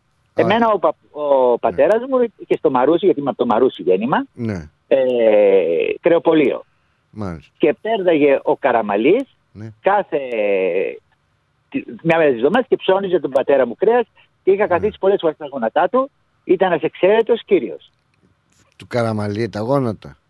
Ναι. Ήμουν μικρό παιδί. Ναι. Εγώ είμαι γεννημένος το 51. Το 51 πρόλαβες βέβαια, το 61, 10 χρόνια. Βέβαια, πρόλαβες τον βασιλιά. Τον πρόλαβες, ναι. Ναι, και είμαστε το 55, ήταν το 56. Και τώρα που πέθανε, στεναχωρήθηκες ιδιαίτερα? Ή πες, άργα, ότι πάει κι αυτός. Για τον άνθρωπο. Αυτό λέω. Για τον βασιλιά. Ναι, σαν άνθρωπο. Πέθανε, πάει κι αυτός. Έτσι, όχι τίποτα το ιδιαίτερο να ρίξεις πλερέζες. Διότι ανοίξαν το στόμα τους πάρα πολύ και δημοσιογράφοι, ναι, και λένε ιστορίες οι οποίες δεν υπήρξαν. Δεν υπήρχαν. Αλλά δεν μπορούμε να αλλάξουμε. Ο Θεός από πάνω γνωρίζει τη μοίρα και το τέλος του καθενός. Την ιστορία. Και ο καθένας έχει την ιστορία του, βέβαια. Είναι ελληνική ιστορία και η κατσίδια. Όπως είναι και του Βενιζέλου. Συμφωνώ μαζί σου απόλυτα. Ενώ εγώ δεν ήμουν ποτέ βενιζελικός. Και όμως, ναι, πώς μπορεί να πει κανένας για το Βενιζέλο? Ναι. Υπήρξε ιστορία της Ελλάδος. Άρα ξεκαθαρίσαμε ένα πράγμα, το κάναμε ξεκάθαρο. Ναι. Δεν υπήρχε δολοφονία. Όχι. Το λέω. Θα έλεγες ότι η θεία σου, ποια ήταν αυτή που είπες ότι. Ρόζα Πέπα λέγοντα. Η Ρόζα Πέπα. Ναι, στο τέλος που είχαν δώσει σπίτι στο Πέραμα και έμενε στο Πέραμα. Τα σπίτια που είχαν σπίτι. Κυρία επί των τιμών, την είπες έτσι, τη λέγανε. Κυρία επί των τιμών. Είχαν γυναίκες που τους δίνανε, τους γδίνανε, τους βγάζανε τα παπούτσα, που στεκόντουσαν δίπλα τους. Η πυρέτρια. Όχι, δεν τα πιο παλιά ήταν με δούλες, φωνάζω. Κοιτά, αν το θέλουμε το πούμε και έτσι. Έτσι δεν ήταν. Δηλαδή πυρέτριοι, δεν είναι κακό, υπάρχουν οι πυρέτριες. Κοιτά, μια κυρία, αν έχεις στο σπίτι σου μια γυναίκα, η οποία περιποιέται τη μητέρα σου, ναι, και την ντύνει, της βγάζει τα παπούτσα και είναι σε μια θέση πολύ καλή η μητέρα σου. Ναι. Δεν μπορεί να την πιζούλα αυτή, ναι. Όχι, όχι, να μην παρεξηγηθώ. Παλιά λέγανε έτσι. Μετά τις λέγανε οι πυρέτριες. Ποτέ. Το δούλι, ναι, υπήρξαν αυτοί μια περίοδο που ήταν στα χτήματα και ήντουσαν. Ναι, έχεις δίκιο. Η πυρέτριες είχαμε όμως. Φυσικά. Υπηρεσία, πώς το λένε. Ναι. Δεν ήταν κατακριτέο να είσαι, να εργαζόσουν. Αυτό λέω. Δηλαδή πυρέτρια ήταν η κυρία Ρόζα συγχωρεμένη. Εάν θέλουμε να το πούμε. Απλά το λέγανε τότε επειδή ήταν στη Βασίλισσα κοντά η κυρία των τιμών. Λέγανε κυρίες επί των τιμών. Ναι. Δηλαδή τιμούσανε τον άτομο που και τον περιποιόντουσαν. Η κυρία επί των τιμών. Μάλιστα. Αλλά εκείνη έκανε όλη τη χαμαλοδουλειά που λέμε. Δηλαδή, πώς λέγαμε παλιά, κάτι να σαλαμάκι, φέρε σαλαμάκι, κάτι να. Ναι. Πλάτωνα μου, και στην Αγγλία σήμερα, ναι, όταν η Βασίλισσα, ναι, είχε τις κυρίες επί των τιμών. Την τίνανε, τη γδίνανε. Δεν είναι συνηθισμένοι άνθρωποι αυτοί. Όχι. Είναι καλύτεροι από εμάς. Όχι, αλλά έτσι είναι. Δηλαδή την έχεις σαν υπηρεσία. Η κυρία επί των τιμών. Εδώ έχω τη γυναίκα μου. Λέει φέρε μου αυτό, φέρε μου εκείνο, φέρε μου τα παπούτσια μου, φέρε μου τις κάλτσες μου. Αυτοί που είναι και βασιλιάδες δεν θα έχουν. Επί των τιμών τη γυναίκα σου. Επί των τιμών. Δεν είναι η δούλα σου. Όχι, αλλά είναι η κυρία επί των τιμών. Οπότε μπορώ να του πω, κυρία επί των τιμών, φέρε μου τις κάλτσες. Ακριβώς, δεν την προσβάλλει. Ενώ την δούλα την προσβάλλει. Όχι. Έλα, δεν πειράζει. Ρε, η πλάκα κάνω με την έννοια να τώρα να βαφτίσω τη γυναίκα μου κυρία επί των τιμών. Γιατί όχι. Θα κλείσω. Αυτή θα καμαρώνει και θα μου φέρνει τα παπούτσια μου. Ναι, αλήθεια. Δεν πλένει τα ρούχα. Ναι. Δέχτε, άμα χρειαστεί να σου φέρει τα παπούτσια, θα γυαλίσει. Θα γυαλίζει. Ναι. Είναι κυρία επί των τιμών. Τιμή δηλαδή αυτό. Θα τη το πω το βράδυ. Είναι και τιμή. Γιατί όχι. Είσαι δυνατός όπως πάντα, ρε φίλε. Να σε καλά, Πλάτα. Μ' αρέσει, Αλέξανδρε. Η κυρία Ρόζα, λοιπόν, τώρα τι κάνει. Είναι οριζόντια. Ναι, ναι, εννοείται. Τι κάνει, θέλω να πω, η συνέχεια, οι ξαδέλφια, τι θα έχεις. Έχουν επαφές με το τέτοιο στην Ελλάδα. Με τους... Όλοι είχαν την εποχή εκεί. Δηλαδή θα πάει στην κηδεία. Ποιος θα πάει, οι ξαδέρφοι μου. Ναι, θα πάει, θα παρευρεθεί. Είναι μεγάλη όμως και αυτή τώρα στην ηλικία, όπως είμαι εγώ. Ναι. Φυσικά, όποιος θέλει πάει. Δεν υπάρχει κάρτα να έρθει ο καθένας. Ο Έλληνας πολίτης, ναι, εάν θελήσει να επισκεφθεί οποιονδήποτε που άφησε αυτόν τον κόσμο, μπορεί. Είτε Καραμανλής λέγεται αυτός, είτε Παπανδρέος, μπορεί να πάει να επισκεφτεί. Δεν υπάρχουν κλειστές πόρτες για κανέναν πολιτικό ή για κανέναν. Να είσαι καλά, Λεκάκο μου, εγώ χάρηκα πολύ και κρατάω από όλα αυτά το κυρία επί των τιμών. Θα το χρησιμοποιήσω. Η γυναίκα σου είναι κυρία επί των τιμών. Τιμή εσένα. Ναι, κυρία επί των τιμών. Τιμά εσένα. Ναι. Μην το γελάς.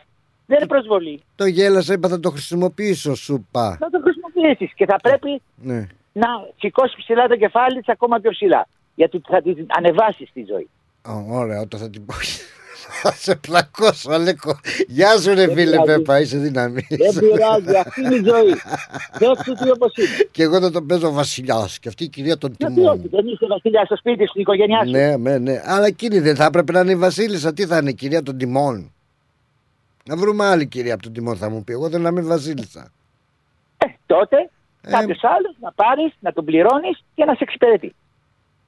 Μ' αρέσει και πάλι. Όπως εξυπηρετήσαν αυτοί που είχαν τον τιμό. Πληρώνονταν. Άντε. Δεν ήταν τσάμπα. Έχεις δίκιο.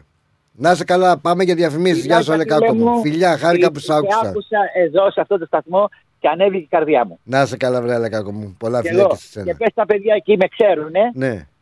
Ότι η τρασμίτα που έχω το FM, τους τη δίνω, πότε θα την πάρουνε. Έχεις το FM, θα την πάρουμε, θα την πάρουμε. Έγινε, έχω, άστο, θα το κάνουμε. Έχω και την τρασμίτα που είχαμε στο Ελληνική Υπηρεσία και την άλλη, δικά μου ήταν, εγώ τα πλήρω. Ωραία. Λοιπόν, όποτε θέλουνε, δεν θέλω λεπτά, τους τη δίνω, αλλά να τη χρησιμοποιήσω. Έγινε, σε φιλώ.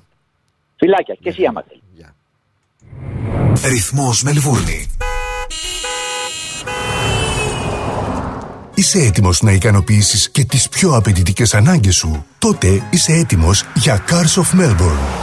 Εδώ θα βρεις το αυτοκίνητο που θες. Ανακάλυψε μεγάλες ευκαιρίες μεταχειρισμένων αυτοκινήτων στην έκθεσή μας. Με πάνω από 250 αυτοκίνητα από όλες τις μάρκες, σίγουρα θα βρεις αυτό που ψάχνεις. Cars of Melbourne. Αυτοκίνητα επιβατικά, επαγγελματικά, SUV, sedan, van, wagon, hatchback. Πιστοποιημένα αυτοκίνητα με εργοστασιακή εγγύηση. Δυνατότητα δανειοδότησης. Δες όλα τα τελευταία μας μοντέλα στο carsofmelbourne.com.au. Ο Πίτερ και ο Σπύρος Χριστόπουλος πρόθυμοι να σας εξυπηρετήσουν 50 χρόνια στον χώρο του αυτοκινήτου. Cars of Melbourne, 1109 Sydney Road, Coburg North. Τηλέφωνο 9354 8828 ή στο 0412 3359 96. Το επόμενο σου αυτοκίνητο είναι εδώ. LMCT 891. Καλά νέα. Έχουμε. Νέα της παροικίας. Έχουμε. Συνεντεύξεις. Έχουμε. Αφιερώματα. Και από αυτό έχουμε. Συν της άλλης. Ευάγγελος Πλοκαμάκης, Μάθιο Ιγκλέζος και Χαρά Κογιώνη στην παρέα σου κάθε Πέμπτη στις 7 το απόγευμα. Θα πούμε πολλά συν της άλλης. Συντονιστείτε. Η φροντίδα των ανθρώπων σας είναι σημαντική για εσάς. Για εμάς, η φροντίδα των ανθρώπων σας είναι προτεραιότητα. Grace of Mary and St. Andrew's Aged Care.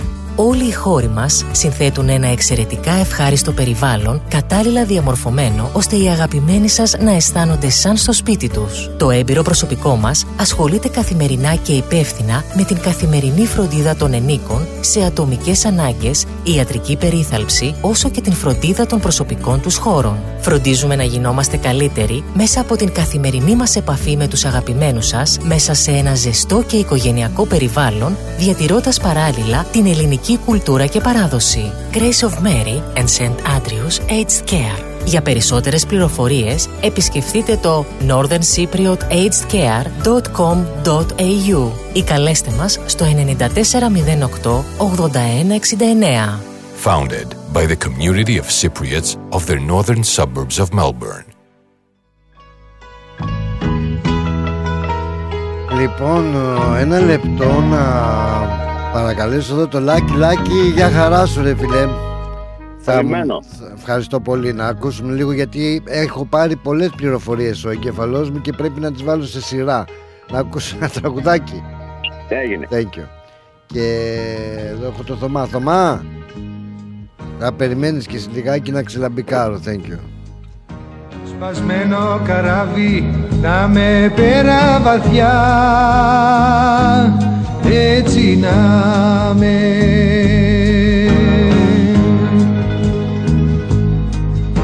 Με δίχως κατάρτια, με δίχως πανιά να κοιμάμαι.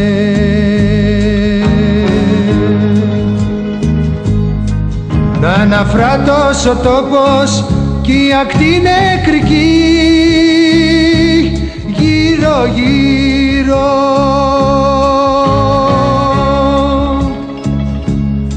Με κουφάρι γυρτό και με πλώρη εκεί που θα γύρω.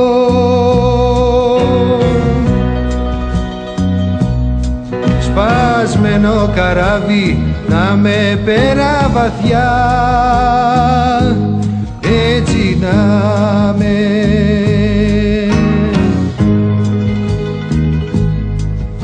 Με δίχως κατάρτια, με δίχως παλιά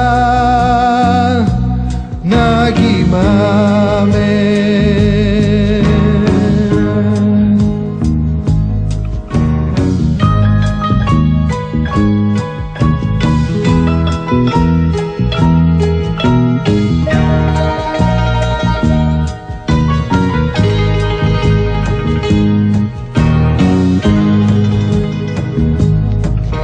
Αν η θάλασσα άψυχη και τα ψάρια νεκρά, έτσι να είναι.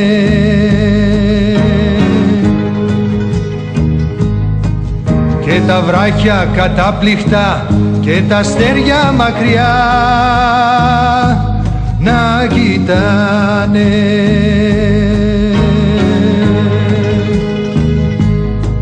Δίχως χτύπω οι ώρες και οι μέρες θλιβές, δίχως χάρη. Κι έτσι κουφιό κι ακίνητο μες σε νύχτες βουβές το φεγγάρι.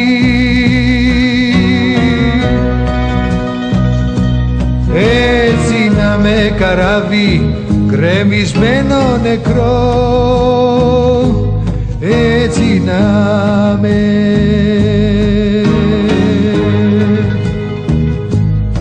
Σαμουδιά πεθαμένη και σε κούφιο νερό να κοιμάμαι.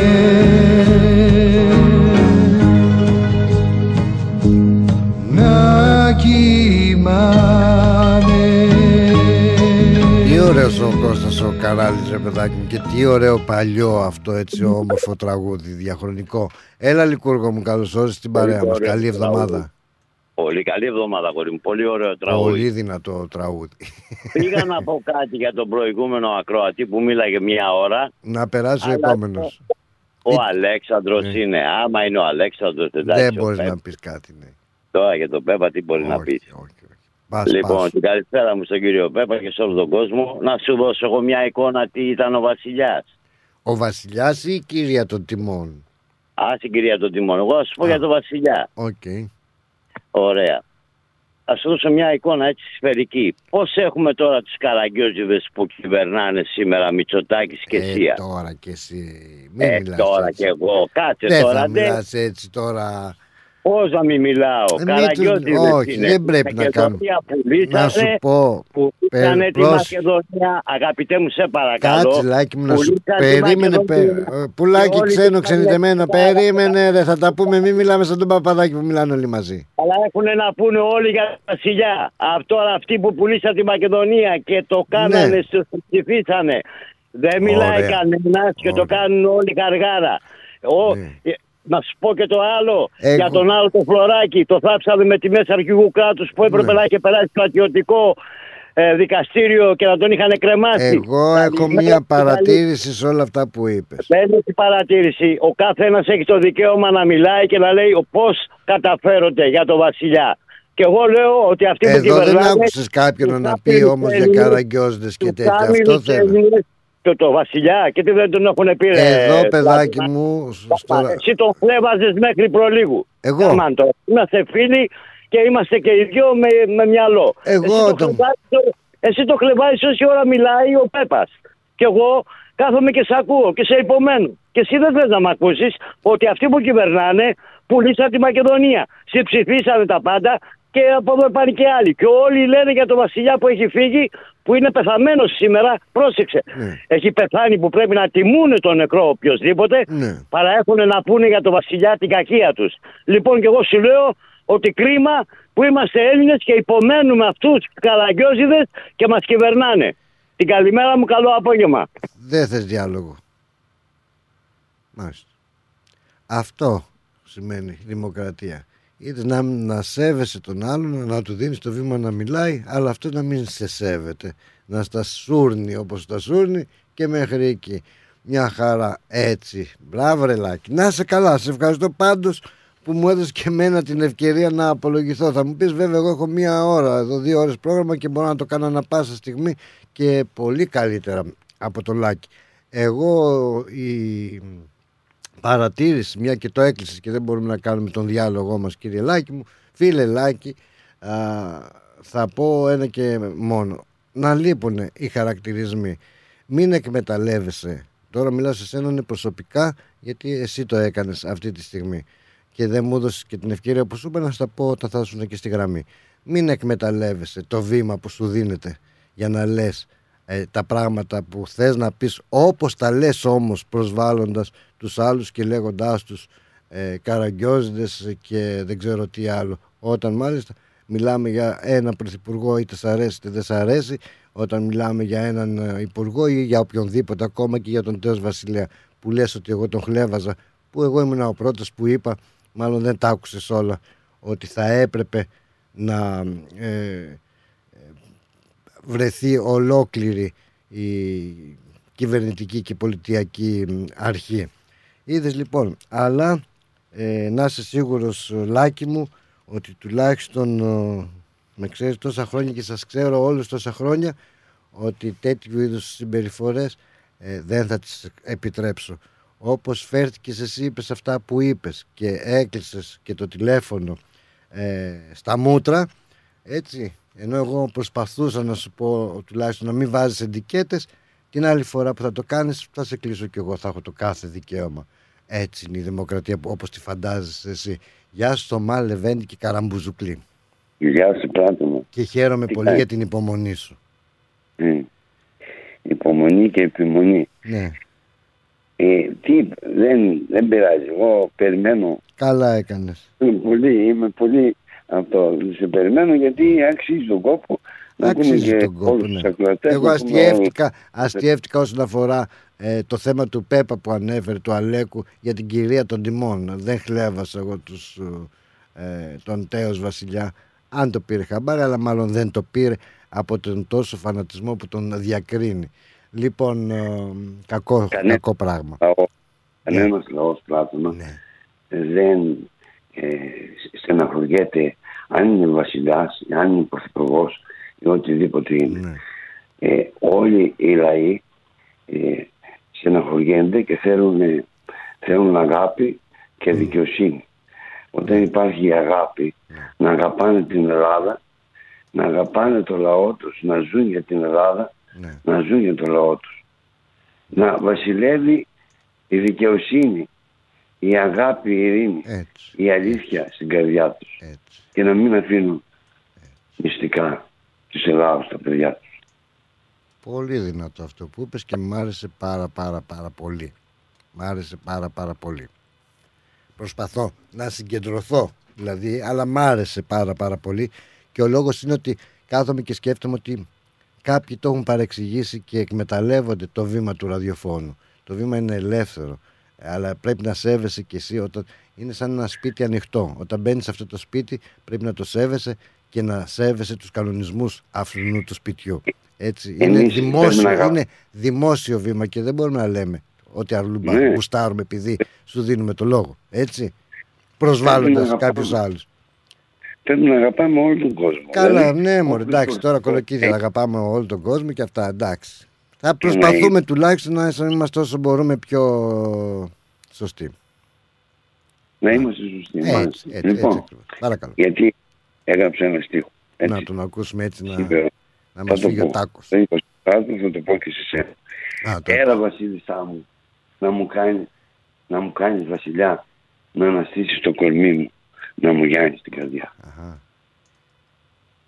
Λοιπόν, θέλω αγάπη μου να ανταμωθούμε, να ενωθούμε, να αγκαλιαστούμε, στις ψηλότερες κορφές να πληθούμε. Για τη φιλοσοφία της αγάπης. Ναι. Και να τραγουδούμε. Πολύ δυνατός, πολύ δυνατός. Έχει κι άλλο. Έχει κι άλλο. Γρήγορα μόνο γιατί πρέπει να... Αξιοθαύμαστη αγάπη μου. Ναι. Ωραιοτάτη. Δώσ' μου ελπίδα στην καρδιά μου. Έλα με στην αγκαλιά μου. Δώσ' μου αγάπη από την αγάπη σου γλυκιά μου. Τη ζωή μου να σου δώσω, την ψυχή μου και το σώμα. Να χαϊδεύω το λαμπρό σου σώμα. Να φιλήσω το γλυκό σου στόμα. Πολύ δυνατό. Πολύ δυνατό. Να είσαι καλά, βρε Θωμάκο μου. Σε ευχαριστούμε πάρα πολύ για την συμμετοχή σου και για το τόσο ωραίο κλασικότατα πείματάκι σου. Καλή συνέχεια να έχεις, βρε. Σε ευχαριστώ. Σε ευχαριστώ από καρδιάς. Γεια σου. Γεια χαρά, γεια. Λοιπόν, για πάμε για να ολοκληρώνουμε. Αντρίκο, τι έχεις ανησυχίες? Γλυκούλη μου. Έλα, Πασάκο μου. Ήθελα να σου πω, μήπως πρέπει να ζητήσω συγγνώμη. Που σ' αγάπησα πολύ.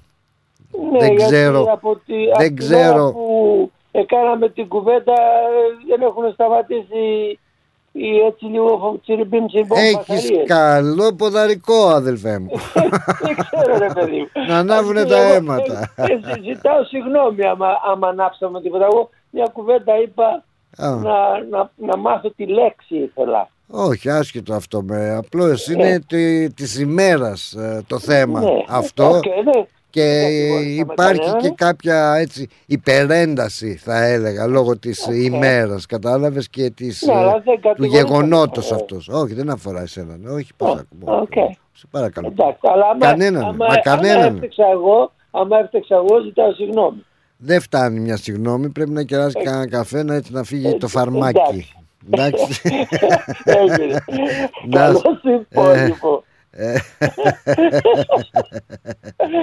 Λοιπόν, να είσαι καλά, Αντρίκο μου. Σε ευχαριστώ πάρα πολύ. Για χαρά. Γεια σου, μη στενοχωριέσαι. Εγώ. Όχι, πρέπει. Όλοι φίλοι είμαστε όλοι. Να είσαι καλά. Όλοι θα του πούμε κάτι. Εντάξει, για χαρά. Εντάξει, ωραία, γεια. Δεν τι τραβάμε. Δεν τι τραβάμε εδώ στην ξένη χώρα. Λυπήσουμε, ρε οδηγά. Καλά να πάθεις. Άφησες τώρα τις ζαργάνες και μου οδηγάς. Έτσι. Τσιριμπιμ, τσιριμπομ. Λοιπόν, κάπως έτσι ολοκληρώνουμε και τη σημερινή μας εκπομπή Δευτέρα.